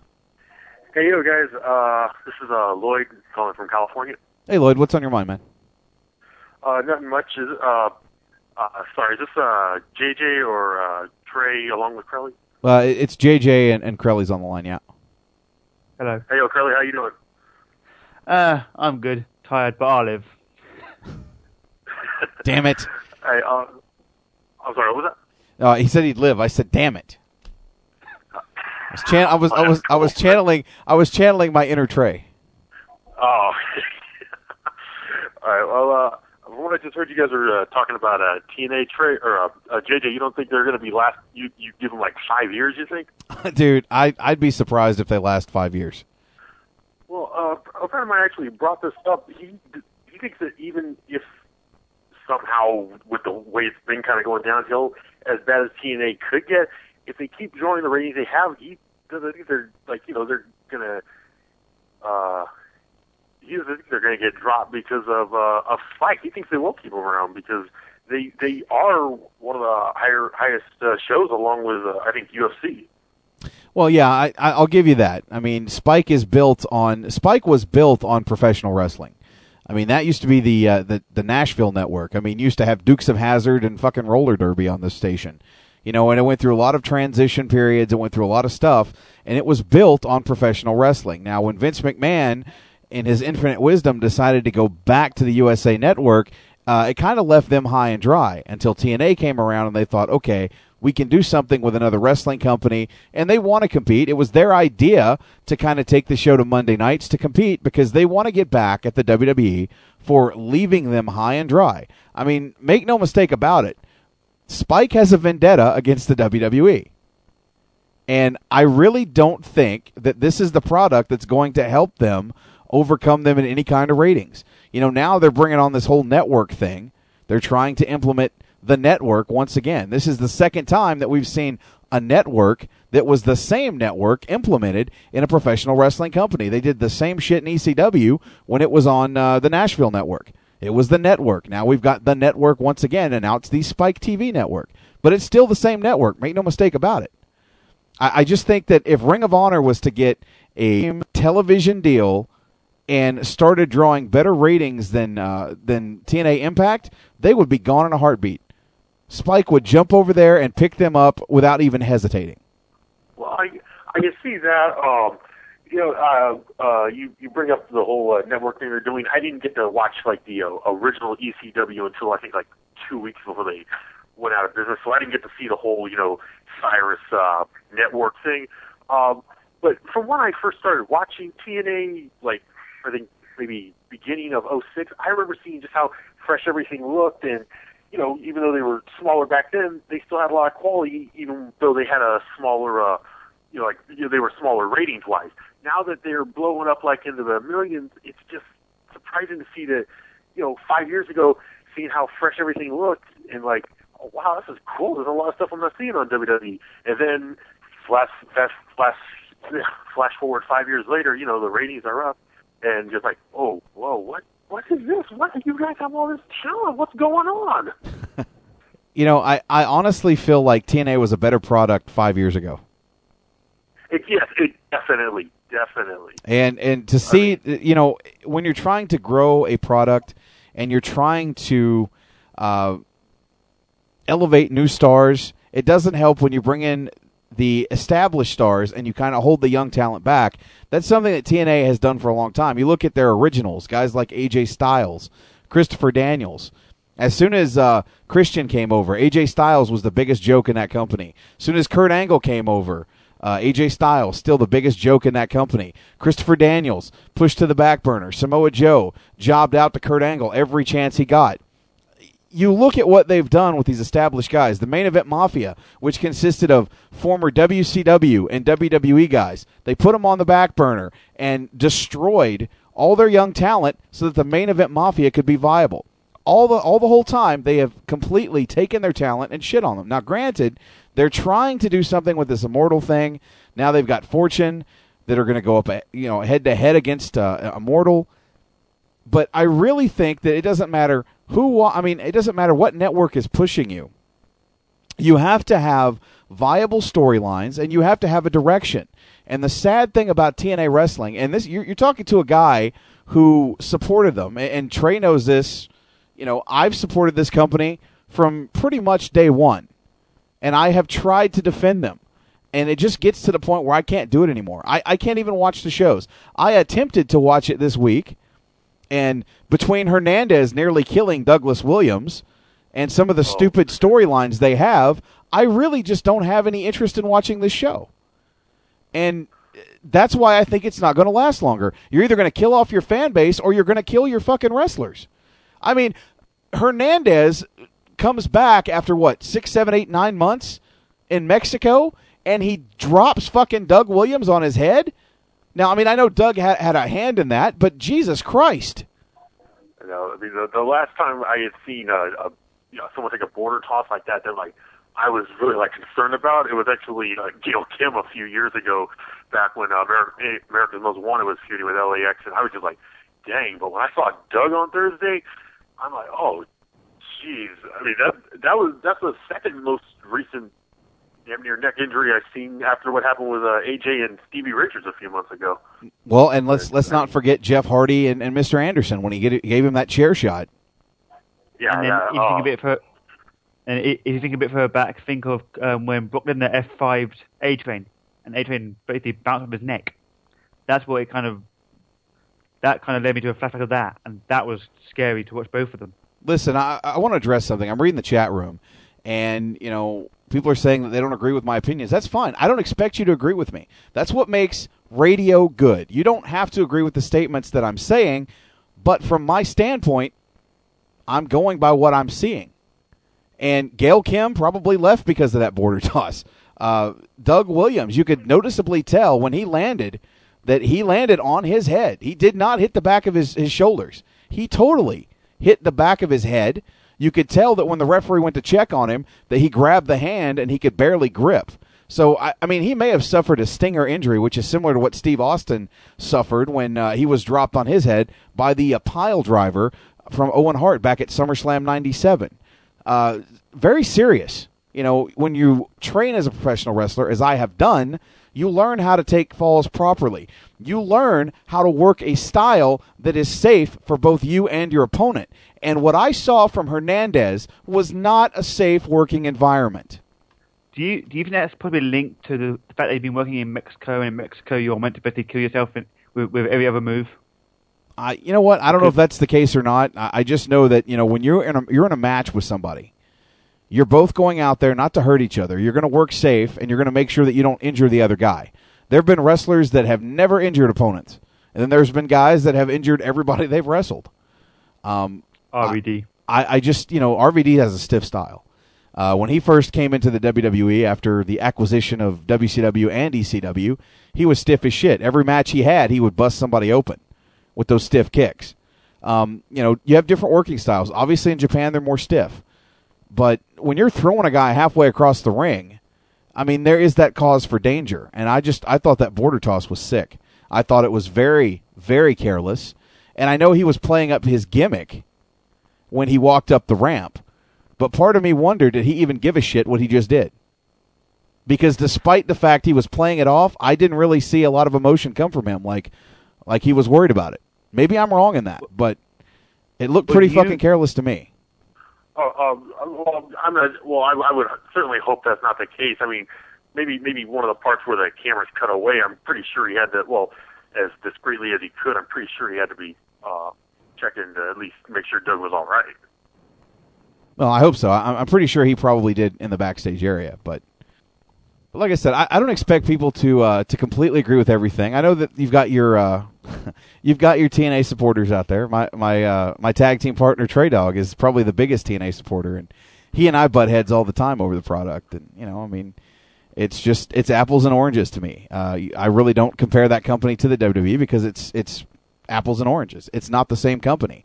It's nowhere similar in any way. Um, so you really can't compare the wrestling product when you think of those two companies. I mean, just it's apples and oranges. Right. Yeah, I can I can see that. It's it's it's it's getting a lot more noticeable, and unfortunately for them, I don't really think in a positive way. I agree, but you know, I have a, uh, hang on. To back to my original statement, yeah, I if this company lasts another five years, I would be surprised. Well, I I keep on saying I'm I'm hoping they can do it. I'm hoping they can turn it around, but every time I keep on every time I keep on seeing that one positive step forward, they're taking three negative ones back. It, it's just it, it's getting frustrating. Exactly. I mean, you know, I I don't tune in to watch a wrestling product to see uh, a guy's ex-wife marry another guy and bring his kids into the equation. You know, uh, as a father, that's that's a situation I hope I'm never put in. But I kind of am sort of put in that position because I'm married to a woman who had two kids prior to uh, to our child, and I have to deal with this from uh, the father of those two kids. So you know, again, it's it's a real life situation that they're playing out on TV, and the kids are involved in it, and, and I don't agree with it. I just don't agree with what the product is doing. You don't need that. And you don't need it in professional wrestling. I'm watching professional wrestling, not fucking General Hospital, not One Life to Live, not Days of Our Lives, and I don't need to see that.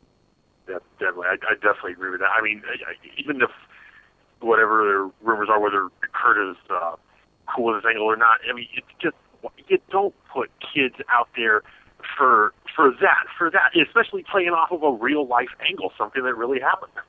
Because I mean, I'll be real honest with you, man. If there was ever a situation, and you know, here's the here's the nail hit on the head right here. When Karen was talking to Jeff in their little vignette, in their little hot tub promo, where she says, "I'm so glad that Cody has you in his life because he has a positive role model." Fuck you! How dare you say that shit about Kurt Angle as a father, whether it's scripted or not? I mean, that's wrong. No matter how you slice and dice it, that's fucking wrong. It's true. I'm I'm I'm I'm hoping it gets. I'm hoping it just ended sooner rather than later because I I'm just it could it could go into as as hard as I believe it could go into worse areas if that's all possible. Yeah.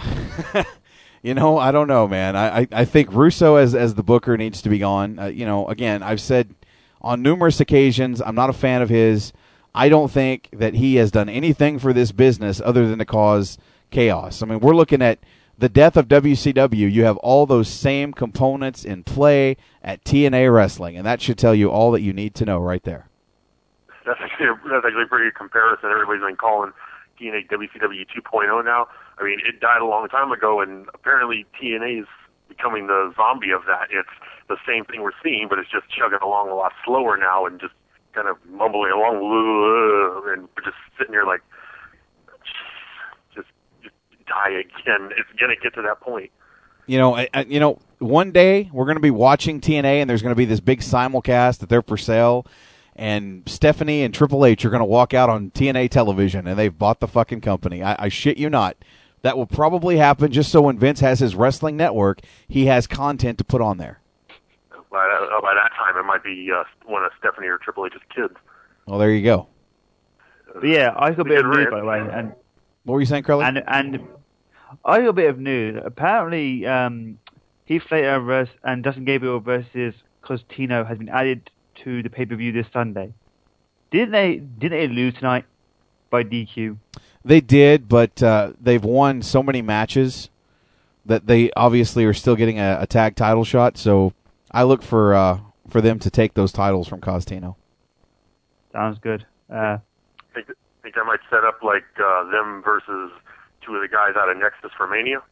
I think so. I, I think you're you're going to go forward with uh, with a Corre versus Nexus kind of thing, and I don't know. I- I'm just I'm not I'm not a big fan of having two groups that pretty much are the same thing. I mean, you know, the Corre can sit there and say, "Oh, we have no definitive leader," when you have Wade Barrett, who should be by all rights the leader of that group, going against CM Punk's Straight Edge Society version 2.0. I I, don't know. I, I just probably you will see some sort of tag team interaction at WrestleMania between the two. That's true. Uh, uh, one one last thing on here, as far as uh, the chambers going. Um, Yeah. with it, with it unfortunately looking like uh, Miz is going to be taking that title into Mania. I remember the last time I talked to you guys, I think the week or two before the Rumble, um, you, uh, JJ, were the one who brought up the whole possibility of them probably bumping up uh, Tough Enough by maybe having them having Miz defend against Morrison. And from the fact that they had Punk do the whole setup by spraying Morrison in the eyes and them having Morrison show the more aggressive side, it's looking more and more like that's that that might be what happens. You know what? I, I would love to see that happen, but uh, I might shock some people here. I, I actually think that given the the push that Jerry Lawler's getting, I think he's going to actually beat the Miz at the Elimination Chamber. I, I really think, whether it's a short term run or not, I think Jerry Lawler is going to be the champ, and I would love to see a situation arise where John Cena does not win the Chamber match, and maybe even John Morrison gets the uh, gets the title shot. He wins the Elimination Chamber, and at some point down the road before Mania, uh, Miz gets his rematch with Lawler and takes it, and there's your setup right there. I think that would be fantastic. I think it would be great. I mean, obviously, if they're hinting toward, uh, and I know every, everybody's chastising and everybody's talking about the fantasy booking, and you know, there's all these radio shows. Oh, The Rock's not going to wrestle. I'm still of the mind that why do you bring him in just to guest host WrestleMania when you bring him on national TV? He says, and I quote, I'm not going anywhere. I'm here for good. and he comes down and runs down both the Miz and John Cena. If you don't have a payoff, then why did you just humiliate your two biggest guys on Raw by having The Rock just destroy them in a promo? I, I just I don't know where they're going with this, but unless you have Rock and Cena, which by all means should main event the pay per view, and could be a big moment for John Cena getting that torch passed, which is what he needs more than anything right now. I don't see what the harm is in putting Miz and Morrison in the main event for that title. Right. Yeah. But, well, eh, heck, even just the the one of the biggest of breaths of uh, fresh air will just be seen if Cena isn't heading into Mania in a world title match of some sort. Exactly, because every title match they've had since 05, John Cena at WrestleMania has been involved in.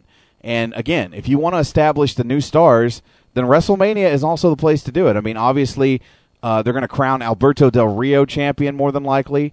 So why wouldn't you go ahead and yeah? I mean, the rumors going around right now is it's going to be Edge and Alberto Del Rio, and by all the creative reports that I have read, they are aggressively going to push Alberto Del Rio to World Heavyweight Championship status. He is going to beat Edge for that title. yeah, uh, that's that's I what I've heard. Yeah, that's what I've heard. Yeah, Appa- really. apparently, no, go uh, on, go on ahead. I was gonna say, uh, apparently, and this is a bit of my news article. Apparently, there are plans to turn the match between Alberto Del Rio and Kofi Kingston at at, at the Chamber to a title match, and have and have Alberto win the belt. So at Mania be World Heavyweight Champion versus Intercontinental title in, in a to, in a title unification match, and have Do- and have uh, Alberto have both belts. And then, of course, he'll he'll obviously uh, they'll have to forfeit the Intercontinental title when they do that, and they'll have a tournament, you know, more than likely. But yeah, all routes are pointing to the fact that Alberto Del Rio is going to uh, to be the guy come WrestleMania, and you know, I think that's good. I think they need that uh, they need him over on the SmackDown brand as their top heel, and for him to be champion, that's great. You know, they they signed Mystico, who is arguably probably the top talent in Mexico for over the last five years. So with him coming into the company and probably going to take over Rey Mysterio's spot, um, I could see a lot of great things, especially for the Latino people, with both Alberto Del Rio and Mystico on the SmackDown brand. Well, how long before they have Alberto Del Rio versus Mystico? Because by all reports, Alberto Del Rio is not happy with him being there because he thought he would be the only big Mexican star, and by having two of them there, that takes kind of the shine off him. But see, that doesn't make any sense to me because he's obviously going to be the heel.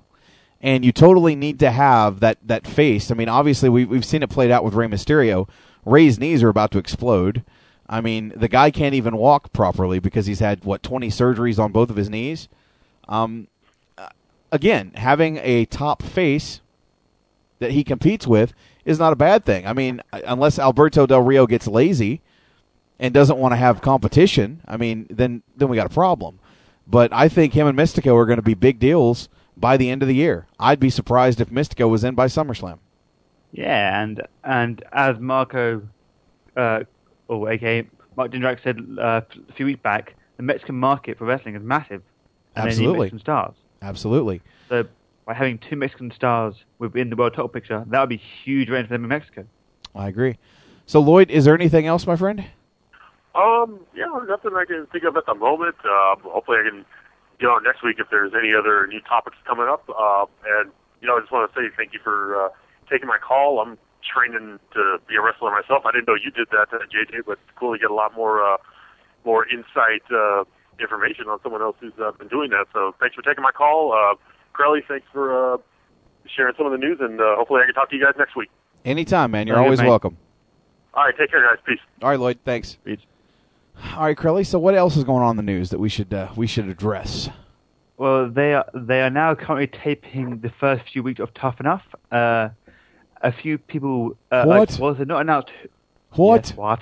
What? The first person to announce uh, the first person they announced as Tough Enough is Miss USA 2010. What? I I Miss who- who is she? USA? I What? Yeah, yeah. Who is she? I, don't know who she is. No, I well, I, I do know who she is, but the fact that she's on Tough Enough, that's that's pretty funny. Do we have anybody else that that's been named in Tough Enough, or just just her? No, but people that like who who have not been like who are unsuccessful in applying include Austin Aries. That's a uh, shame. Mercedes Mercedes, uh, Mercedes Martinez, who's a good wrestler. She's awesome. Joe Ryan, uh, Brittany Ryan, and DJ Maverick. Uh, no, it's JD Maverick. Ah, whatever. And you know the thing about JD Maverick, I, I've actually worked shows with him, and uh, he's a pretty cool guy. I mean, for those of you that don't know, he uh, he actually is Canadian, and he uh, I think he's been in a long term relationship with uh, with April Hunter there for a while. Um, but JD Maverick used to wrestle on the Independents is JD Michaels, and his gimmick was pretty much uh, that he was a Shawn Michaels esque kind of character. Uh, when he went to, I guess I've dropped Crowley.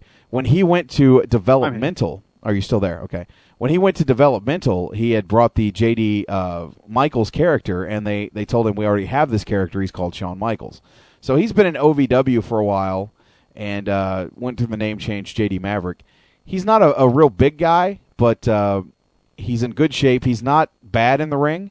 And to not see him come up and tough enough, I, I think is a mistake because I think he's got a lot of potential.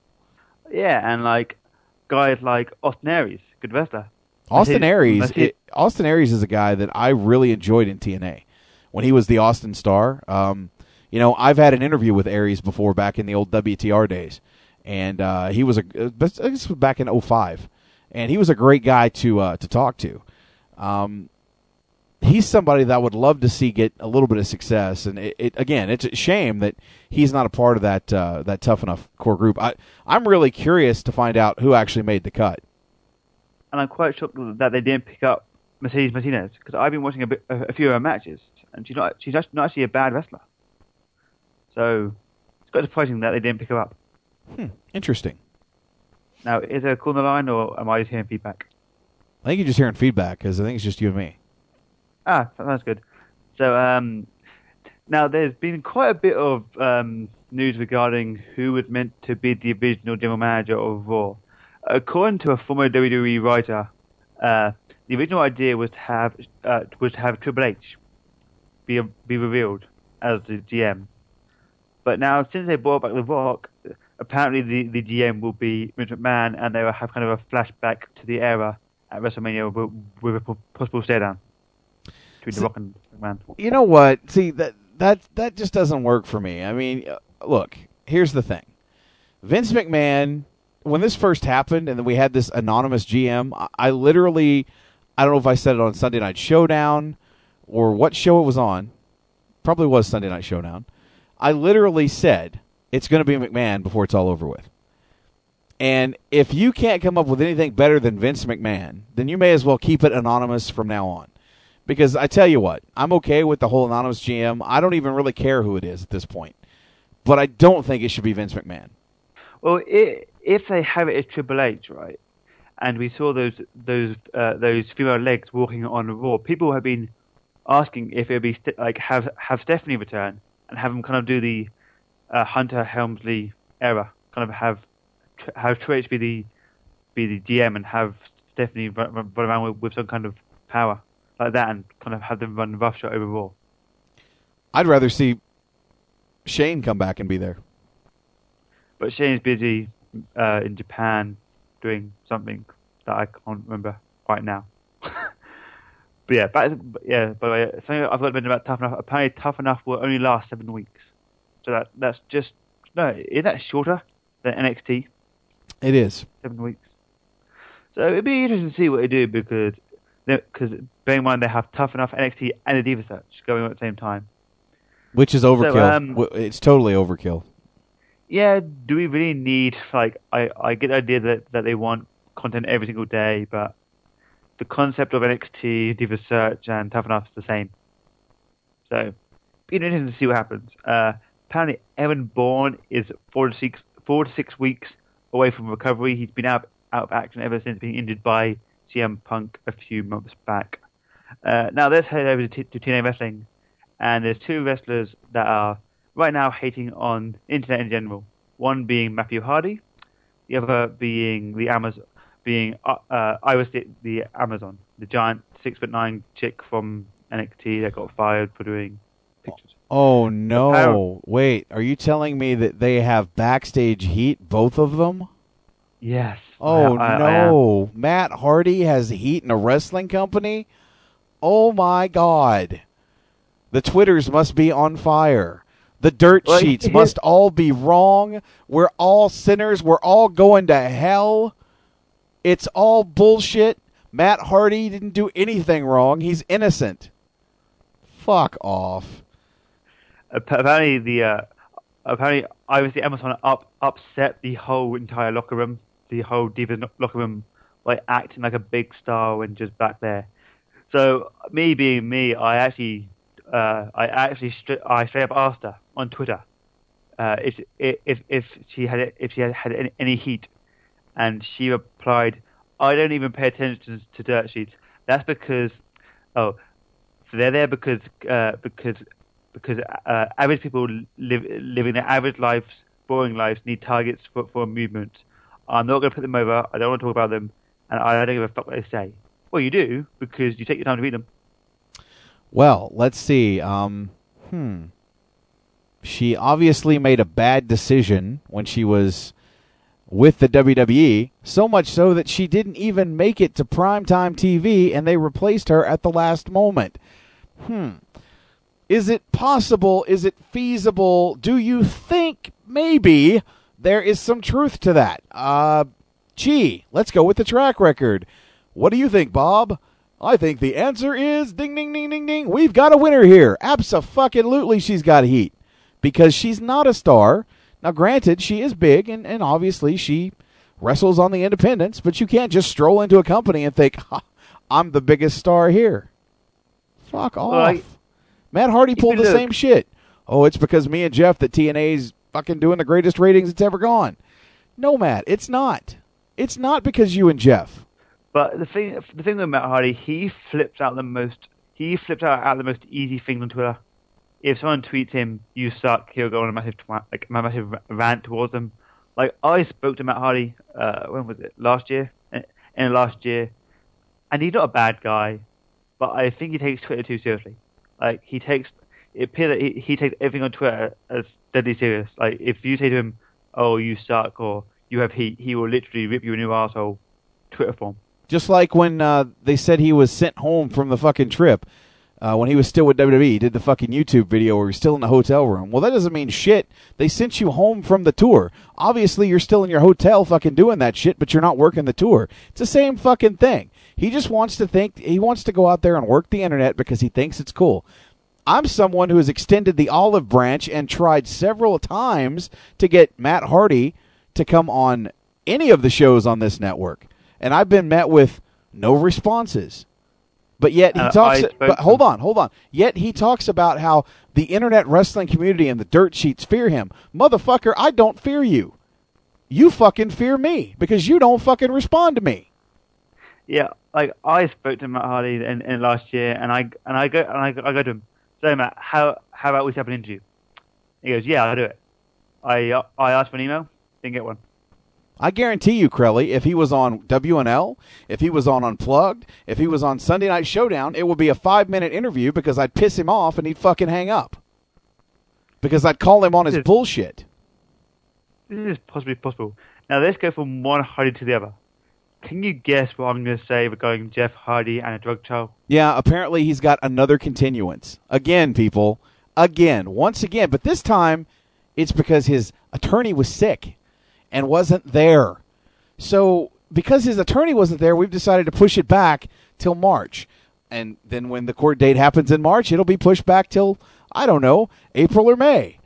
Uh, I'm starting to think at this point in time that Jeff will actually start drawing Social Security before this case is wrapped up. He will literally give the belt to his kid when he serves his jail time because that's when this damn case is going to go to trial. We have an old saying where I'm from shit or get off the pot. So I think it's now clear. If you guys want to go commit mass mass crimes, go to Cameron, North Carolina, and you'll get away scot free. Come to Cameron, North Carolina and get busted for drugs, and they'll make you a motherfucking superstar. Now, my one last bit of news. It's quite not possibly a spoiler, but apparently ODB has re-signed with, with TNA Wrestling. Bam! Which is quite inter- quite inter- interesting considering her interview she did with WNL a few months back, saying that she was tired of the basically the, the bullshit backstage. Well, I'm sure when she signed her contract, she ended it with "Bam," which is cool because she ends that with everything. I love ODB, and you know what? If she did sign with a company, good for her. I mean, I want to see her working somewhere. And I, I'm sorry if you feel like I'm being harsh, Flair. Again, I'm stating my opinions. You don't have to agree with them, but I call it like I see it, and I call it right down the middle. I don't fucking sugarcoat the bullshit. Hmm. So, do you have any more news? Because I really have no more wrestling-based news, but I do have some gaming news. No, that that's pretty much it. But uh, if you have gaming news, save that. We're actually going to bring uh, the sensational Sean, who's listening to the program now. This would be his cue to call. So, Sean, if you're listening, go ahead and call in, and we'll go ahead and break down the gaming segment, uh, and of course, take some phone calls and find out what's on the minds of everyone here tonight. Since I'm obviously pissing people off left and right in the chat But room. I do I do need help with by by listeners, right? As you know, at college I'm doing a gaming course, and I'm in the process of actually creating a game that might possibly be released in 2012 or 13, and I have to do market research. Ah, I see. and I have and I have to actually um, get research from gamers and basically get their preferences. So I've got two surveys out uh, that on Sur- on SurveyMonkey. So if the listeners or people in the chat room want to do them for me, it'd be quite cool because I could use it in my project, and I would probably have to credit some of you guys when I actually create the game in a year or so. So if you guys want to do it in the chat room, I'll try and post it in the chat room. If not, just hit me up on Facebook, Chris Kelly, or Twitter, H2H Kelly, or email me, Chris K is mad, or all one word, at hotmail.com, and I'll send you the uh, survey so I can actually get this done because once I got this done, I can actually work flat out on a flat out on actually doing the game. So you know what? I'm. Uh, we're gonna go to the phone lines. We actually have the sensational Sean joining us on the line. Sean, before you actually say anything, I was just gonna make reference to what I just read in the chat room. That uh, apparently Flair and uh, Flair 16 time, who's going to be guest hosting on WNL this Monday night, alongside myself and of course the Trey Dog for the big 22111. He obviously uh, won the Royal Rumble listener roulette and is cashing in his prize to co-host the show on Monday night. If you guys think you're going to run the train on me and argue TNA all night, that's fine. You can think whatever you want. I'm not getting shut down, so we'll have fun with that. Well, well, here- well here's the thing. Do you know what? I'm I will actually be around for for for, for once for for WNL. Now the cool so thing, I might have to make my l- my long-awaited return to WNL. cool. Well, with that said, Sean, are you with us? I believe I'm here. Can y'all hear me? We can hear you. Good. I'm using new. I bought a new headset tonight, basically because I forgot my old one at the house that I usually use. So, So- I've got a So, twenty dollar mic. So oh, okay. So I, I- I just I need to ask the question: Would would that headset be the sequel to the one that's oh been god, broken? JJ, really? It would it would be the replacement or the sequel, right? Actually, I have a new nickname on my debut for myself. Okay. I'm gonna call myself now the sensational sequel. I like it. The sensational sequel. He's the sequel to the sensational Sean. And if Charles Shane comes comes on and starts crapping me on that, we're gonna have a conversation. And Now, the phone's Sean, ringing. You, No, I have a question. kidding. Oh god, what? Oh, no, no, it's, it's a game question. Are you a fan of the Fable series? I am. Yeah, I am. Okay, did you prefer did you prefer Fable one, two, or three? I mean, I played them all, so I mean, uh, didn't really matter to me. They all played the same, really. Because uh, the person that, oh, sorry, a person that worked on Fable one and two who didn't work on number three, I was recently in contact with, and I'm not sure this has been confirmed elsewhere. So this could be breaking news here on on, on Unplugged. But Fable four is being created. It's being made. Um, in all honesty, dude, I don't, I don't doubt it, um, because Peter Molyneux, Peter Molyneux, even claimed that they're going to create a uh, entire franchise out of the entire Fable series. Um, Yeah. and supposedly the the next one's supposed to have connectability. So um, yeah, it is. So, like I I've said, I mean, when it comes out, when they announce it, they'll probably announce it. Uh, E3's coming up in a few months, so I mean, when, if they announce it, they'll either announce it there. Uh, the Tokyo Game Show is in September. Um, Dice is coming up. Well, not Dice. Um, GDC uh, just happened, so they didn't announce it then. So, I mean, we'll see what when they announce it, but I'm pretty sure they're going to announce it this year. Because suckers got to know.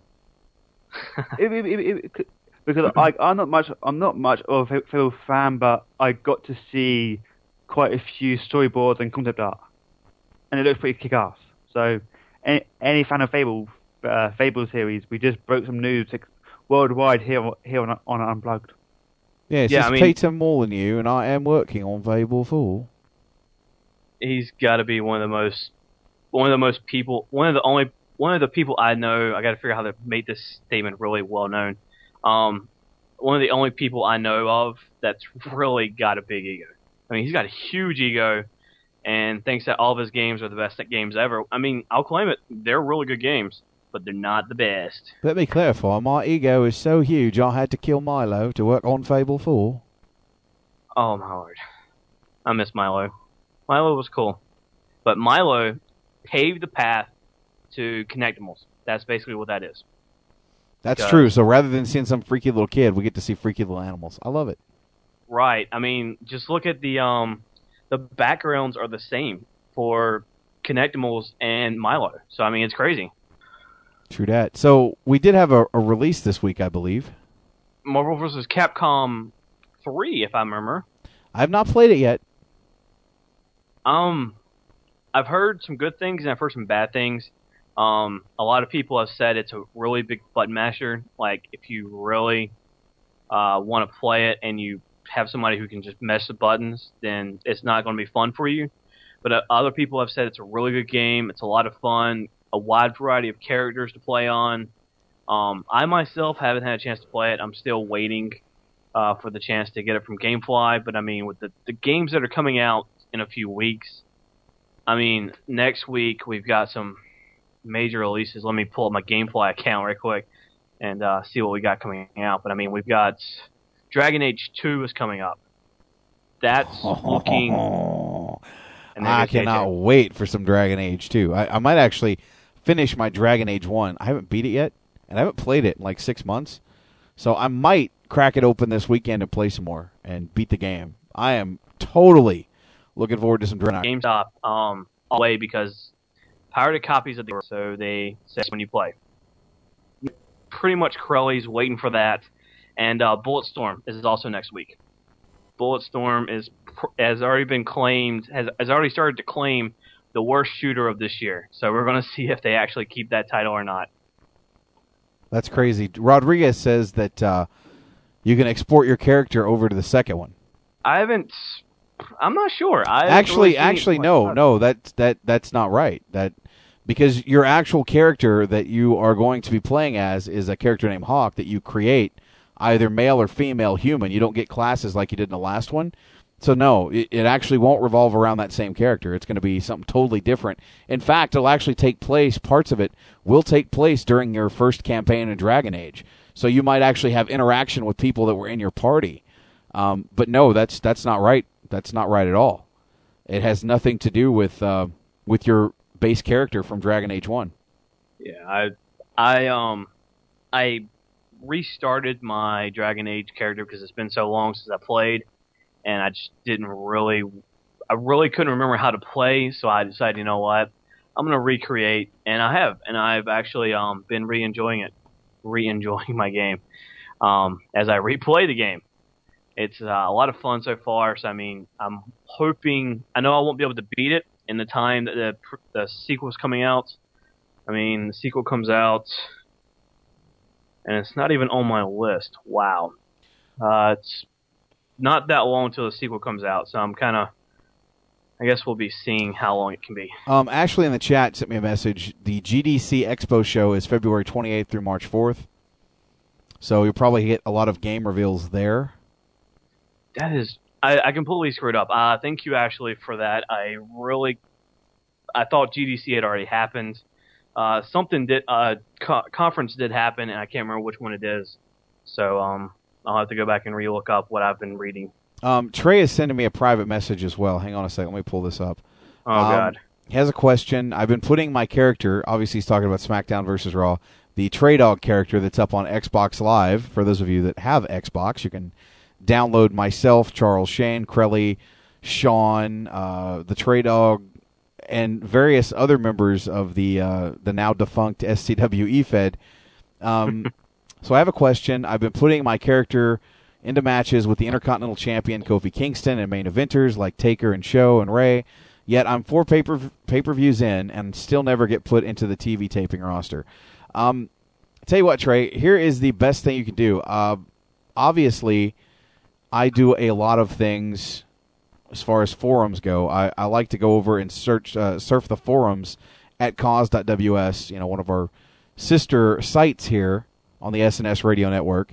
Um, and there was a post made regarding the universe mode that simplifies everything when you think about it. I, I can't believe I didn't think to do this, but uh, this poster, and it escapes me off the top of my head who did it, but there is a thread in there that, that basically tells you one of the easiest ways to go through universe mode is to literally do what you want with either Raw or SmackDown. So you, you build your stable of people that you want on, say, either Raw or SmackDown, or if you want both, that's fine. But what you're going to have to do is go into the uh, My WWE, and you're going to have to manually set everybody how you want them. Um, for example, with your Trey Dog character, say if you downloaded myself and uh, Horseman and Hernandez, as you know, we're the elite, we would be heels.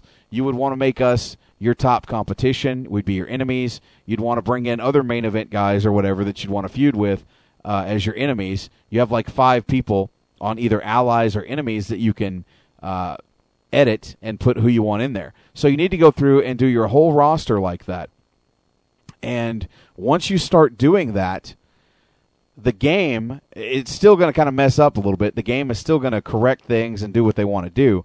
But for the most part, you know, if your main enemy is say Triple H, then you're going to start into a program with Triple H. He's going to start interfering in your matches. And this is a good way to start building yourself up. If you are playing uh, and your character is not on a show, then if it's not a title match, insert your character into that show and have a match and build yourself up in tho- those rankings as well. Um, there's just a whole thing that you can go and look at over at cause.ws that'll kind of help you along with Universe. I've noticed that since I've done that, I've seen more cutscenes. So you have to really go in there, and I believe Marcus was even telling us back when we had him on the Causecast last year that you really have to do a lot of maintenance in that universe mode to make it work right. I hope that in the next installment it's not as tedious, but you really have to work to get your character up there. And once you get that going, you should always be pretty uh, pretty close to the top of the line if you're the champion. So that's what you need to do. Edit your settings, save it, and go that route. And that's what's really going to get you the mileage on SmackDown versus Raw that you're looking for. You know, since we are talking about the characters, um, I downloaded. I'll claim it. I downloaded myself. I downloaded uh, JJ. I downloaded Crowley. I downloaded Trey. I downloaded Hef. I've downloaded Charles Shane, and I've downloaded um, one other person. And you know it's hilarious because I wanted to face Crowley in my first match as my character, my first match completely as the the SCW character, and Crowley comes out faking a ar- arm injury, and who comes out after him? JJ. So my Fucking- first match isn't against Crowley, it's against JJ Fucking in a kid. last man standing first blood match. Well, last man standing match. Second match was a first blood. Nice. So Crowley wussed out, and JJ took his place. Really? Yeah, apparently As, so. l- as long as JJ won, I claim more victory. no.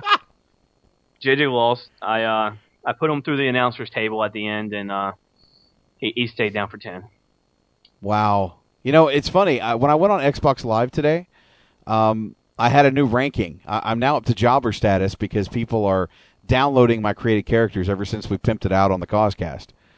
So as as more people start downloading those characters, my my rank goes up, which is kind of cool. I didn't know that, but that that's pretty fucking cool. I'll keep. Uh, I've got all the characters unless you keep. Um, unless you keep updating moves and stuff like that, I'll keep downloading them as much as I can. So I love my character, by the way. Red face paint, the white face paint, looks awesome. Yeah, I, I literally I, I was thinking about that the other day with all the Sting hysteria.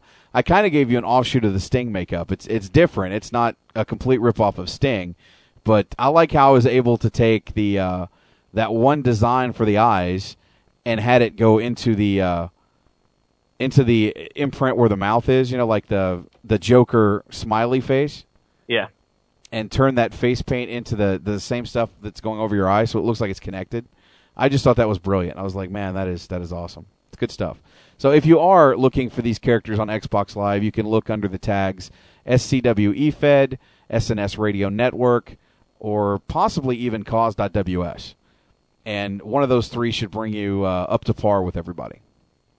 So I've got a little bit of news I'd like to jump into if possible. Go for it. Um, uh, first one coming up. Uh, we all know about the new Mortal Kombat game coming out this year. Um, you did you ever him. see? Oh my!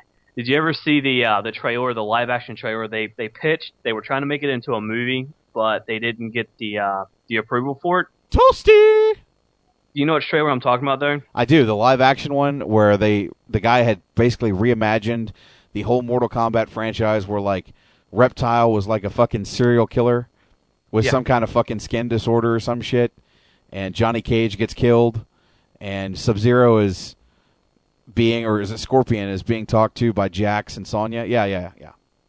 apparently that's tur- be- being turned into a live action series. Um, it's going to be a six episode series, and Jeri Ryan, who was Sonya Blade, and Michael Jai White will be reprising their roles. Michael Jai White was Jax. Um, It's official. You suck. But apparently a lot of people. I mean, this this one re- really good, and they're going to try and make them available uh, in spring, supposedly around the April nineteenth release of the new Mortal Kombat game. Babality. So I mean, what was that? Babality. Yeah, I'm glad that they cut those out. Friendship. No more, no more of those either. Animality. I would have liked to see that one again. But Brutality. Are you having fun? I am. I, I love. I love the Mortal Kombat franchise. Fucking love that shit. Yeah, I'm kind of glad they're taking it back to what the original really was: is blood and gore.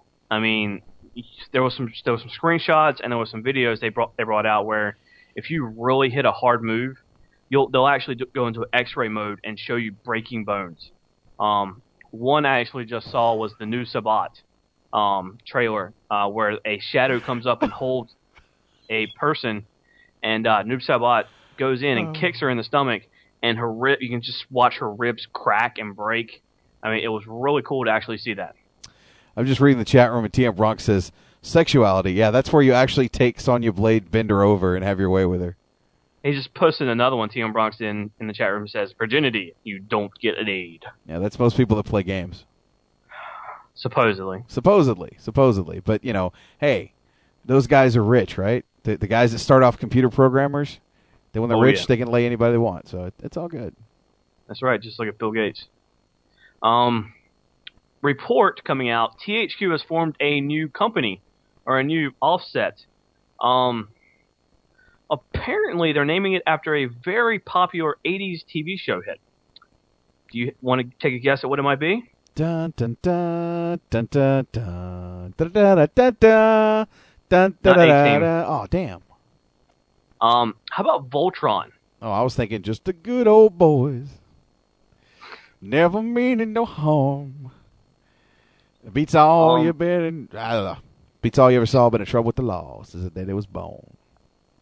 Uh, according to the article, the titles will be published by THQ, which has secured the exclusive ability to do so from the rights world holder, rights holder World Events production. Um, basically, uh, Voltron is coming out as a new TV show, Voltron Force, and they're basically um, they have the ability to create the games now. Wow, that's cool.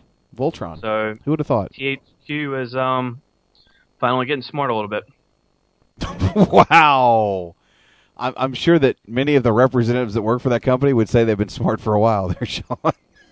yeah, I don't think they're smart because look at their new logo. Ladies, Really? ladies and gentlemen, the statements made by the sensational sequel do not necessarily reflect those of the rest of the SNS radio network. I don't care. Um, really, I mean, you got to change that logo. That logo sucks completely. I'm sorry. That's just my feeling on that. But it's their logo, and they're going to stick with it. So there you go. Yeah. Um, there's actually going to be a new web series starting up based on a game we just discussed. Um, Dragon Age. Uh, there's a it's basically going to be ca- called Dragon Age Redemption uh, web series, uh, and one of the stars Fucking going to be in it. Felicia Day, buddy.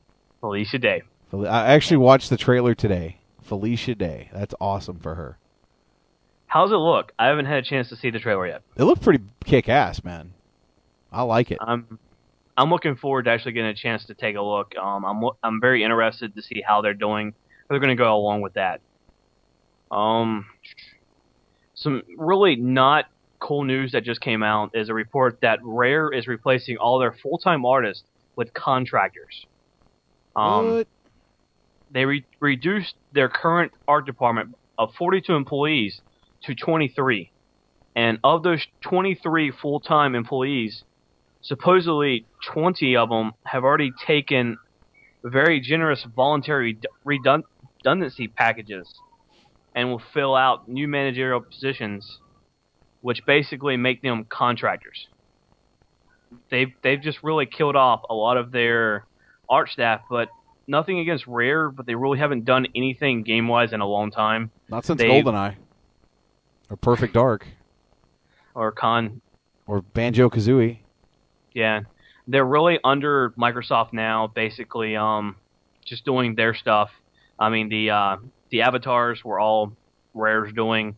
They basically created every single one of the avatars. I'm looking, I'm looking to see what's really going to happen there, and it should pop out and say, and they'll po- ho- hopefully they are creating some games. I mean, I'd love to see them come out and say, hey, we're doing a new, new, um, some a new game. It's this. Uh, this is how it looks, and I mean, who knows? This could be they're they're trying to get back into the games, but I don't think they will with Microsoft being in control. Uh, that, you know what? That that kills me because I used to really like that company. You know, uh, I thought that, quite frankly, Rare was one of the best companies out there. You know, at the time. You know, given some of the games they put out, obviously like GoldenEye, the stuff they did in the arcades with uh, one of my favorite games of all time, fucking Killer Instinct. I mean, you can't go fucking wrong with Killer Instinct. Yeah. I mean, that game was just that was ahead of its time, big time ahead of its time. Yeah, I'm just really curious as to how that's going to work out. Um, Telltale, uh, the game company which creates, uh, has just started creating the Back to the Future adventure games. Has come out and said they're creating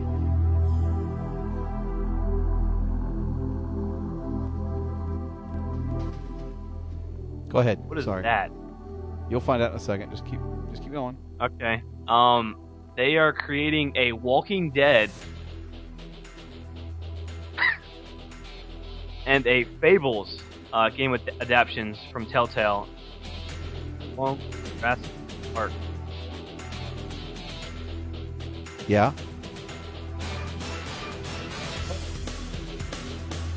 I just wanted to jazz it up a little bit. That's that's the Killer Instinct music, man.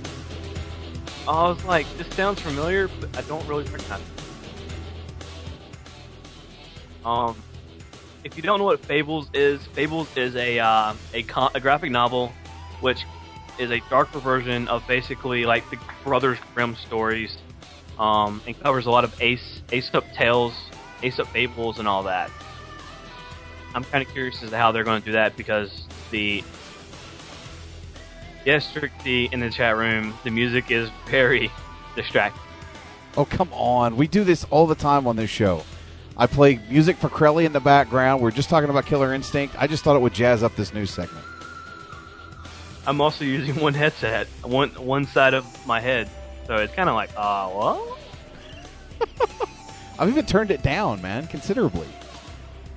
Killing me. Um, last news story for me is Danger Close, the creators of Medal of Honor, the newest Medal of Honors, uh, is working on their Medal of Honor sequel. Um, they are going to keep it in the current world. I don't uh, modern war modern war type setting, and um, they they looked at the numbers for last year's Medal of Honor. It shipped over five million copies, so they're really thinking that this could set it in the top. Wow. Now, So- Ashley Ashley sent me a little bit of news I don't think you covered. Apparently, Bizarre Creations, developers of the Blur game, the Geometry Wars series, and of course Project Gotham Racing series, got shut down by Activision today. There was a little bit of news. I, I don't. Unfortunately, I, I mean, I'll, I'll claim it right now. I don't like to cover extremely negative news like that. I mean, it sucks when a company gets shut down. I mean, just look at um, what turned out to be 401 Games now. Used to be uh, the, the company that created Halo Wars and stuff like that. Sorry, guys. I'm at work, so I've got a lot of things going on at the same time. Okay. Um, I'm trying to uh, deal with it at, at the time when I'm kind of like just pushing people away. So sorry about that. That's all right, man. Um, yeah, I don't like to cover negative stories like that because when it when it gets covered, I really feel like I'm bringing down the mood. Um, yeah, I've, I've heard that Bizarre got shut down, and I'm really sad to hear that they did. Blur was a great game. I'll give it up. So seeing them going down kind of sucks. It does kind of suck anytime a game developer gets shut down, but you know, uh, we are in a time when you know a lot of people are pirating games, and you know that's that's one of the reasons that video game companies are on the decline, and it sucks.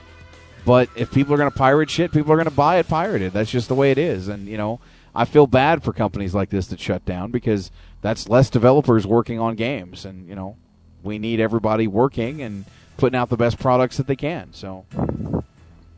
Yeah, I mean, I'll um, I'm still not happy with the fact that Microsoft shut down uh, the company who created Age of Empires. Um, basically, that means we won't be able to see a new Age of Empires game come out or another Halo Wars game. Halo Wars was really a fun game, uh, even though it was a real-time strategy game on a console. It turned out to be one of my favorite uh, games that came out back uh, in 2009. So I mean, I'm really not happy with the fact Microsoft's kind of pushing him to go down. So, but that's all the news I've got.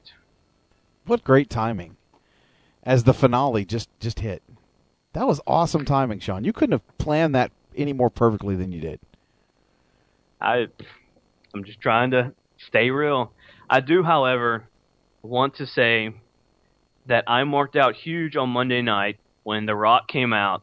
Um, my favorite part, though, I gotta claim it, is the beginning. Um, everything goes black in the arena. They just start killing lights. They kill the signs. They kill Titantron. Then all of a sudden, it turns really white. Everything turns. I thought it was like.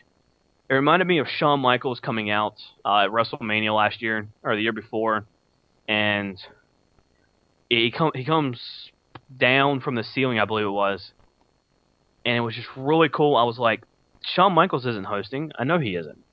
And then all of you, all of a sudden you hear, "Do you smell?" Or if you if you smell what the Rock is cooking, and I was just like, yes. I stood up and watched my TV. I didn't care what happened in the chat room. I didn't care about anything else. But I loved the fact that Rock came out and completely trashed the PG, basically. Cursing, tra- throwing down John Cena, throwing down The Miz. I mean, it's sounding great. I cannot wait to see what The Rock does. And him saying, I'm back and I'm not going anywhere, makes me feel, makes me be glad that I love wrestling again. Yeah, but keep this in mind, and I, I've mentioned this to uh, just about everybody that I've talked to. I, I'm not completely 100% sold on the fact that he's telling people that, you know, I, I kind of think it was a mistake for him to come out and cut that promo and say, I'm not going anywhere. Because as soon as he does, people are going to shit all over him again. people are going to crap all over everything no matter what. Um, I mean, he he was doing good in Hollywood for a while.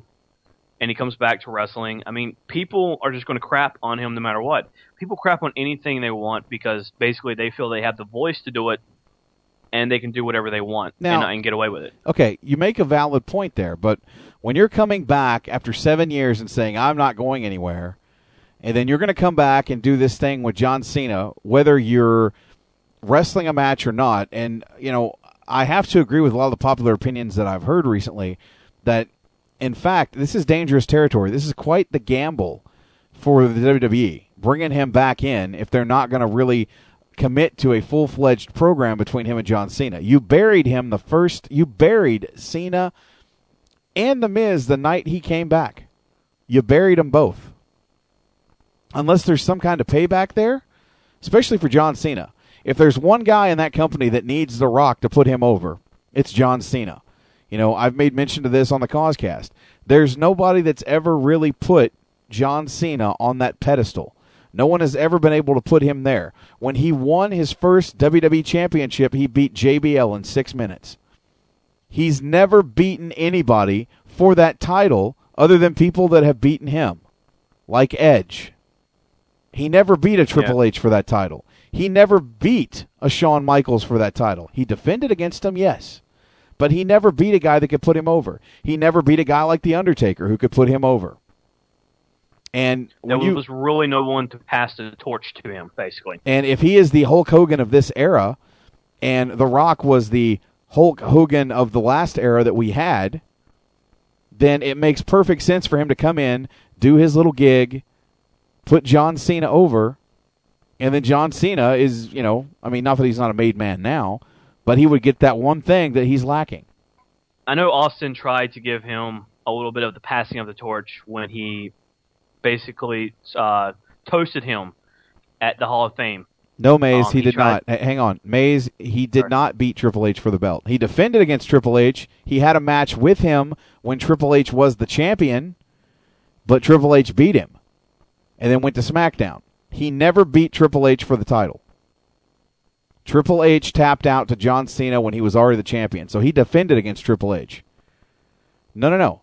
He defended against Triple H. He was the champion going in. He never beat Triple H for that title. Yes, the one in Chicago. That's the one I'm talking about. He never Basically- beat. What I'm saying is he didn't beat any of those guys for that title. He beat JBL and he beat Edge. What JJ is saying, basically, Cena walked in the champion to those matches. He didn't walk in not the champion and won the title from Triple H or Undertaker. He walked in as the champion, defended the title, and then walked out with it. So I, I don't know. I, I just think it's a gamble unless they've got something to back it up. I, I really I don't know. I, I like The Rock. I was always a big fan of his work. And I just when when he literally cut that promo and said, I'm here for good, I was just I looked at Harmony and I'm like, I don't know if I'd have said that. Because you've been gone for seven years. Nobody's gonna take you at your word. You're a movie star. You're off doing your thing. You've said you're not wrestling. Then what good are you to the company? Other than right now popping a buy rate and popping merchandise. Yeah.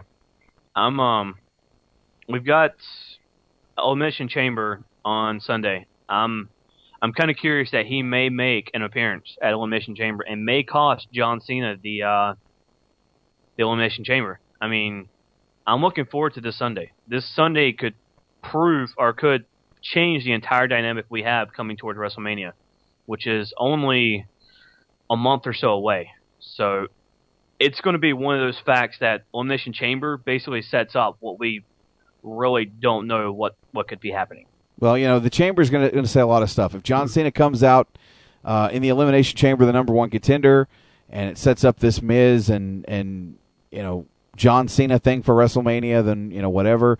I really think that Lawler's drop, or I think Lawler's going to beat the Miz. I really do. And it's the way they're looking. It, I really do think that's going to happen too. I mean, I, I applaud Miz for breaking character on Monday and basically saying Lawler, we're, "I'm sorry that your mother died." I mean, he broke character, and you could see it in his eyes that he was trying to think of a way to come back from that one statement. Um, Cena, Cena's been in the spotlight for the title too much so far, and I really think that they should pull Cena away from it, get him, get him in a program with The Rock. Get him in a program with somebody else. Get him in a program with Sheamus. I mean, Sheamus isn't going to face Triple H supposedly. No, So- supposedly they're saying Triple H is going to face. Uh, uh, Undertaker. yeah, which I, I'm not a fan of at all. a lot of people have really trashed that idea because Sheamus put Triple H out, um, Wade Barrett and Nexus put Undertaker out. So why not bring Undertaker back to face um, Wade Barrett and the Corre, or bring him back to face the Nexus, and bring Sheamus or bring Triple H back and make him face Sheamus? But I mean, we're still a month away. There's a lot of possibilities that can come out. I mean, they they during this time they're always scrambling to figure out what the main event's going to be or what who's going to face who um, so it's really one of those things to see if the reports stay true and if uh, undertaker does come out and say i'm going to face you triple h or triple h comes and says you know what? You put my friend away. I want to face you but this time it's going to be like michaels. My career's on the line and your streak is on the line. I mean if that happens i won't be happy. Yeah, and then the the rumor is Michaels will be the special guest referee. I mean, I, I just I don't really like the way that's going. Uh, I do want to put this out there. I'm going to open the phone lines up. We're going to take a few calls here momentarily before we wrap the show. So uh, you can call in. If you're in the chat room, you can use the call me icon. You click the Google widget. You put in your number, your name, follow the directions. You will automatically call in here toll free, or you can call the number 501 588 7957 to reach the show, or you can add Sunday Night Showdown to your Skype. These are the three ways to call into the show. So the phone lines are open, peeps. in all honesty, I'm really hoping Morrison wins on Sunday. Um, it'll give him that push that he needs for people to for people to see him as a main event. Um, he's been at that point for a while now, and I really think that he's going to uh, he can excel extremely at um, as a main event person and even as the champion. Um, they've been trying to get him as a champion for a while, and no one can really see him as the main event. Okay, here's the thing. Here's the thing. Like, I want to see John Morrison get the push. I would almost say don't don't give him the elimination chamber to get the number one contendership. I would almost say continue to have the fire lit under his ass, and do your ladder your Money in the Bank ladder match at Mania, and have him win that at Mania, and then I would say have Jerry Lawler go into WrestleMania the champion and defend against the Miz. And I would say have Miz beat Jerry Lawler at WrestleMania. And then John Morrison comes out, cashes it in, and becomes the WWE champion. That's how I would book it right now.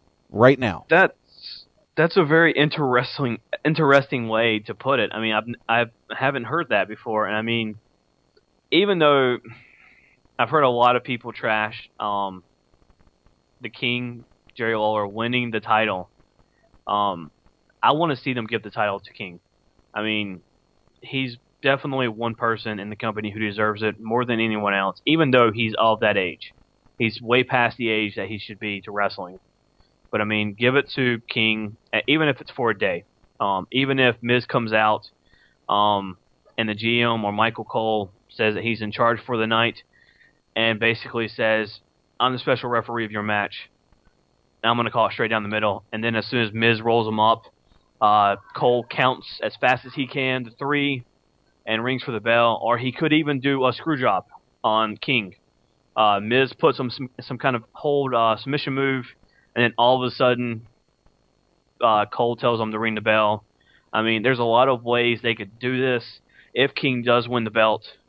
Um, uh, you know that Cole is going to screw him out some way uh, if he wins it. So I'm just kind of curious as how they're going to do this with the King. Well, I agree, and it's it's going to be interesting to find out what direction they go. I mean, here we are, you know, just a little over a month away from the biggest show of the year, and we, honest to God, don't know what's going on, what direction they're taking. If Vince McMahon and the WWE keep The Rock a secret, ladies and gentlemen, then why is it not possible for the WWE to keep all this Sting stuff under wraps? Think about it for a second. If they can keep that secret, then why couldn't they have Sting the big secret as well? We're going to find Yeah, out on I Monday mean- what happens. But you have to look mean- at it from that perspective. Sorry. Um, yeah, I can definitely see them holding. I mean, I, I'd love to see Sting come out. I mean, that would be a huge mark out moment for me again. Um, this is something. This is really interesting how the WWE has done this. Uh, this is actually one WrestleMania where we don't know what's going on. Um, usually, about coming up to this time, we know some of the, we know almost all the matches, but with the fact that um, some of the WWE creative or WWE people have said we have they haven't spoken to Sting, no one's contacted Sting, and even some of the TNA stars saying Sting won't Sting won't go to WWE. I mean, if Sting walks out on Raw Monday night and he says, "Here I am," I will stand up, applaud WWE, and I will buy WrestleMania in HD just because Sting walked out on Raw. Well, like I said, Trey and I have talked about this before, but of all the people who've not made one comment, you have not heard shit from Sting saying, I'm not signing with the WWE. I've not been in negotiations with the WWE. Normally, Sting would, would be the first one to say, hey, I, I'm not talking to him. I, I, I don't know where all this is coming from. I like the fact that we might be being kayfabed, so let's see what happens. Let's go to the phone lines. Welcome to Unplugged. Who's this? Rodriguez 904. Hey, Rod, what's up?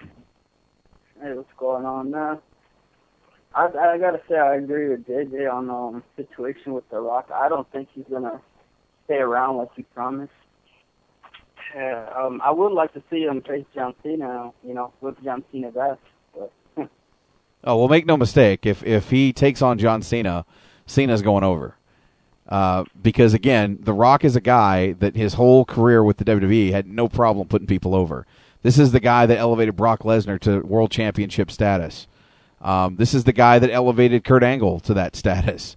Uh, you know, he's helped build more stars in the WWE than anybody else. I mean, he had.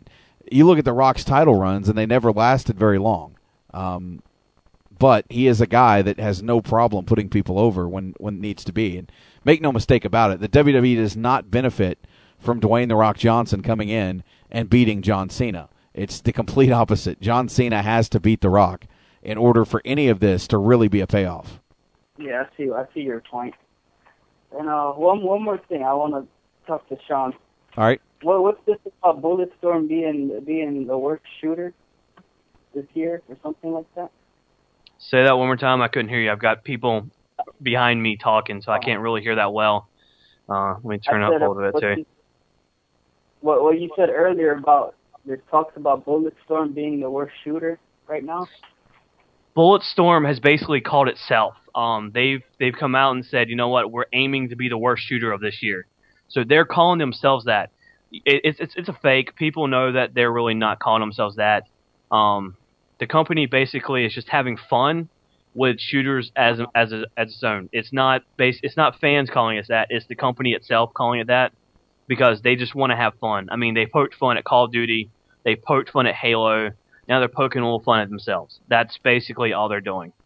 Oh yeah, I I, I took it the wrong way. I thought you meant the fans are saying. I know what you mean. How they're like trying to make everything a joke and everything. Um, because I was gonna say I played the demo and I I I, I liked it a lot and I'm gonna buy it.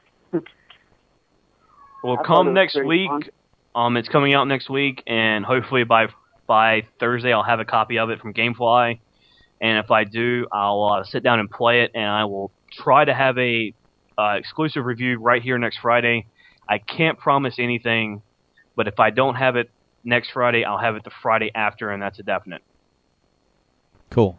I'll, I'll have them. I'll have that and Killzone three on uh, Tuesday. I've already got them both paid off. Cool, Rod. Yeah. Thank, thanks for the call, man. Anything else? No, that, that's really it. Um, I just wanted just to say that about Bulletstorm because I I guess I I heard it the wrong way and I liked the game Right. from the demo. All right. Well, thanks, Rod. I, I appreciate the call, and we'll. Uh, I got a lot of people call, calling in right now, so I will. Uh, I'll talk to you later. All right, later. Thanks, man. All right, let's go back to the phone lines. Welcome to Unplugged. Who's this? Hi, this is Teresa. How's it going? Good, how are you? Not too bad. So what what's Can on we your help mind you? tonight? Sorry, what did you say? What what's on your mind tonight? What's on my mind tonight is I have a bunch of stuff, um, particularly about SmackDown. I did not agree with the firing of Dolph Ziggler. I feel that he's in that bunch now of where guys like him and Sheamus and Drew McIntyre, they get this big giant push and all of a sudden it comes to a sudden end and there's nowhere for them to go anymore. So it's kind of like it's a waste of time. I didn't really agree with it. Before before we continue, um, JJ, I missed SmackDown. So is there a possibility you can fill me in on what's going on? Um, Dolph Ziggler was awarded the World Heavyweight Championship tonight. Teddy Long came back, allowed that to happen. Edge was fired, but Teddy Long reinstated him. Uh, Edge won back the World Heavyweight Championship after a spear in about a six minute match. And uh, they celebrated by firing Dolph Ziggler, did Teddy Long. So Dolph Ziggler effectively has been fired from the SmackDown brand. Um, I think that this is not a bad thing. I think that he's not gone, obviously, from the company. Um, I think I think he's coming maybe to Raw. Maybe he'll come back to the SmackDown brand. But I think this was a the whole purpose and and having the storyline where he got fired. I think was to get him away from Vickie Guerrero because I don't think he needs her to be the main event guy that we think he's going to be. And This bringing I'm him over bringing him over to Raw would probably be the best solution to get him completely away from Vickie. But uh, expect to see something interesting happen in the storyline. Don't be surprised if he uh, if, if he's off for a little bit. Maybe he's the one that causes Edge to lose that World Heavyweight Championship at, at WrestleMania. But I really think this is a positive for Dolph Ziggler because he's he's not going anywhere. He's locked up under contract and he, he's too much of a diamond in the rough for this company. They're gonna let him go. You know, yeah, I I'm don't sitting want here to see him go. I'm sitting here thinking about this. Dolph Ziggler was actually in the uh, elimination chamber, so him being fired makes a space open. Exactly. Who do you put in that space? I would almost say, and, and you guys are going to be like, no fucking way. I would almost say that since you have uh, a, an open spot in the chamber, even though Monday is 221, the Undertaker shows up and hits that spot. Well, they could pull what Edge pulled. Uh, either it was, it was Edge or Chris Jericho. I think it was Edge because I remember him looking at Rey Mysterio. Um, Edge lost the title earlier in the night. He came back, took out Kofi Kingston, and then took over Kofi Kingston's spot and then won the title. We might possibly see that. Miz Miz loses the title early on and says, "You know what? I want the title back." And goes out and wins the elimination ch- or wins the wins the elimination chamber and takes the title away. Well, I mean, it, it, it's a it's a big throw out there, but it's definitely one of those things that could happen. It would be interesting. The only problem with that is you'd have a double heel match for Mania. You'd have Alberto Del Rio, who's guaranteed the title shot against the Yeah, I Miz. mean- so that, I don't think that would work too well. It's I just think weird. he deserves it though. Like, I mean, he has that kind of persona where it's like you love to hate him, Right. but it's also like, you know, like when Randy first came to the company, he had that kind of like thing where it's like, oh, the girls want him, but the guys want to be him, and like, but we still love to hate him. He can be, he's like a tweener, and it's like, even though he comes off as heel, it's still strong enough for fans to have a a liking toward him. So I mean, like, I don't see anything wrong with giving him a title match, like at all. I, I like I said, I, I really think that this is a plus for Dolph. It, you know, get him away from Vickie because she kind of she she's gotten him the heat in recent months, but I think that she's been kind of dragging him down too. You know, the same thing happened with Edge when Vickie Guerrero was you know ruling the roost and, and helping him win all these championships and everything. I mean, it kind of brought his character down to a point. I, I just I think it's a good momentum shift for him to get a change of scenery. Yeah, especially coming from the Spirit Squad. Yeah. Well, yeah. Th- this is a guy that's had what three or four gimmicks since he debuted. Spirit Squad. He was uh, he was Nick Nemeth, the uh, the caddy for Chavo Guerrero, who was Kerwin White. so yeah, I mean, this has at least been a good gimmick, and it's been a long time coming. I mean, who can forget those those first couple of years as Dolph Ziggler, where he would tell everybody, "I'm Dolph Ziggler." So he's definitely come a long way. Right. So, is there anything else? Um, no, but I'm I am happy to see The Rock back. I just hope he stays. I, I really stay. do. I, I, I don't want to see him come in and then leave and leave everybody high and dry. So I hope he stays. That's what everyone's like really afraid about. Like he gave that big speech and everything. He has everyone's hopes up, so it's like he cannot just like peace out on that. So he, no, my gosh, I would lose all respect for him honestly. And uh, it's that that's what I said. It's a big gamble to bring him in. Granted, they popped a huge rating. They're selling mega merchandise. Uh, they're all over the place with you know with the news of him coming in, and Mhm. you know for the short term it did a good thing, but for the long term you have to question where this is going to go. Do you think they're gonna give Cena a break though? Um, you know what? I, I think if anything, Cena totally needs the rub from The Rock.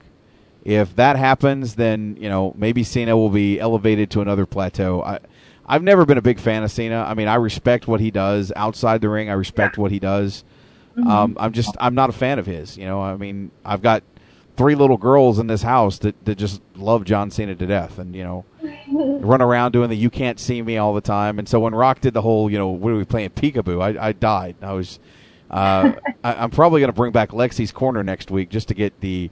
Uh, get her thoughts and of course Sienna's thoughts on that because Sienna was like loving the Rock coming out, and then as soon as he started digging on John Cena, she was all getting mad and stuff. So I, I'll probably bring them on the show and get their take on what they saw because they they love watching. WWE. I think that uh, Cena versus The Rock would actually be just as big as Cena versus Brock Lesnar. I mean, that was a huge match. It was a great match when it happened, and they showed the vi- vignettes of um, The Rock training, doing the stairs, doing cardio, doing all these things with the trainer, and seeing seeing The Rock doing that again or Cena doing that himself to prepare for a match this big could be something that says, you know what, Cena beat The Rock. That's pretty big. This is a passing of the torch from The Rock to Cena. Well, it, it would it would be on the same level too as as Hogan and Rock. You know, back in Yeah. '02. I mean, it, it would be literally that kind of thing. And I could I could see the scenario pop up where when the match is over and Cena's hit his five knuckle shuffle and the attitude adjustment three or four times because the Rock's going to kick out of two of them. Um, that they hug in the middle of the ring, they shake hands, and you're going to have like a big uh, a big moment for the company. You know, and I think that's what they need right now. And you know, as I said, you look at the guys that have been elevated, especially this new crop. I mean, John Cena didn't beat anybody really to be the champion aside from JBL, who really wasn't a big deal at that point. So he kind of needs somebody to elevate him to that status, and that's right now. The Rock is the guy to do it. Well, Teresa, is there anything else before we uh, we wrap out of here? Nope, that is all. Wow, I appreciate the call. Oh, no problem. Feel free to call in anytime. Alright, thanks. All right, Crowley, are you still with us? We're wrapping things up now. Yeah, I'm still here. That was that was actually my friend. Oh, cool. She's very nice. I feel sorry for her. Way, way to fuck up the Hey, mood Sean. there, Sean. Hey, Sean. Sean, guess what? Wow. Sean, guess what? Sean, you're fired again. Oh Um, wow. I uh, Yeah. I don't even think I have I've started yet. No one's contacted me, so oh well. Well, that's well. I've I've okayed it. I think Ty's got set up a uh, different kind of like side page for you, and then it's good to go. Okay. We just need to me and Ty just need to have a conversation. Sounds good. Yeah, that was my friend who I decided to bring into the SNS family because, well, she's quite a smart wrestling fan. yeah. Did I just say screw you? No, it said happy trails to you. Okay. Because we're wrapping shit up, people. Um, I do want to say something. I need everyone's picks, including the moderators' picks, including you, Crowley, and um, the the listeners' picks. I think. I need all of the picks into um, P- ppv unplugged at yahoo.com by tomorrow. If your picks are not in by tomorrow night, you are not going to be eligible on. Um, what are the matches? What are the matches? Look it up, man. I don't know off the top of my Oh. head. Well, you should do it. It's your job. You're the guy fucking booking this pay per view prediction things. I'm at work also on a laptop that can't do a lot. Uh, I'll post it on Facebook. You, you'll find it. Wow, I'm playing the smallest violin in the world right now, guys. I hate you too, But yeah. JJ. All right, so do you guys have any final words before we get the hell out of here? Make sure to tune in to the cause cause this week because I'll be there and I'll have two announcements. Awesome. Need- so Awesome. So we, we have obviously we have this Sunday coming up Elimination Chamber pay per view starting at 8 p.m. Eastern, 6 p.m. Mountain Standard Time right here on the SNS Radio Network. Myself and the usual suspects will be covering Elimination Chamber. Don't forget Monday night 221 11 Flair 16 time, JJ Sexay, and of course the Trey Dog. Tuesday the Causecast is back. And I do have a major announcement that I'm going to reveal on Sunday, so you need to listen to Sunday Night Showdown. Major announcement coming, but on behalf of the sensational sequel, on behalf of Chris Kelly from Headlocks, or excuse me, Headlocks to Headlines.com. It's hard to say that sometimes. Um, I am JJ Sexay. We'll see you next week. Happy trails to each one of you. I'm JJ Sexay, and you've just been unplugged.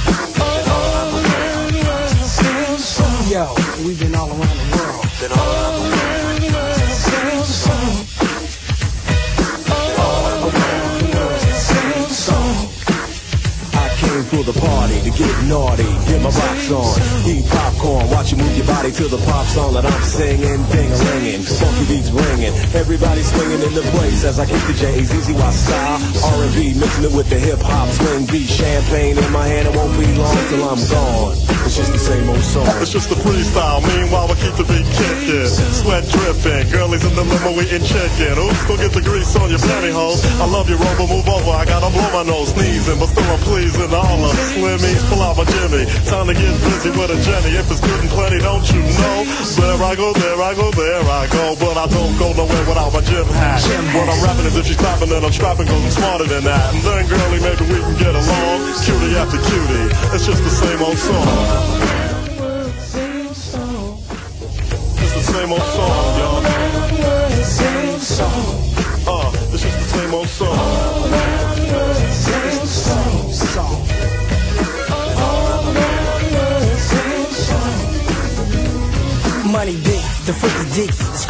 the up and down. Well, as a matter of fact, I'll be right back. I gotta take a leak.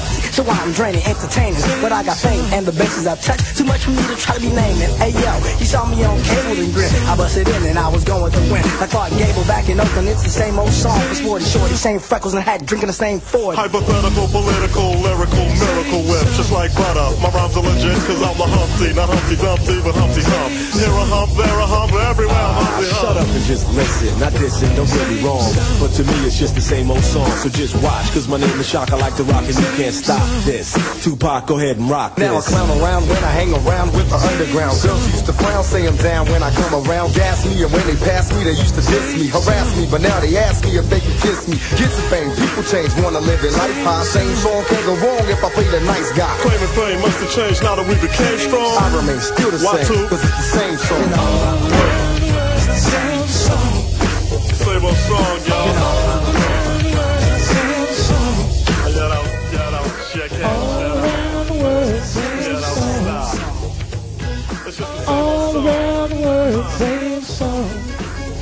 It, give it, get out, quick.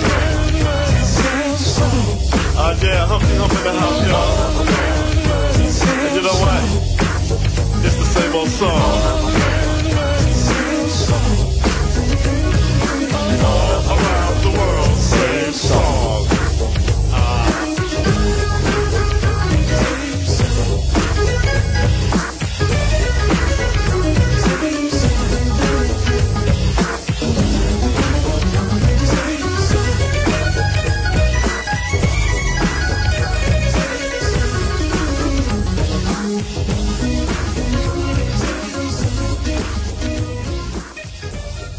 I swear, I must be one of the only shows that's double Tupac heavy tonight. What's up with that? And for those of you wondering, it's Digital Underground, same song, right here on Unplugged. On that note, guys, good night. We'll see you later on. I'm JJ Sexay. Good night, bitches.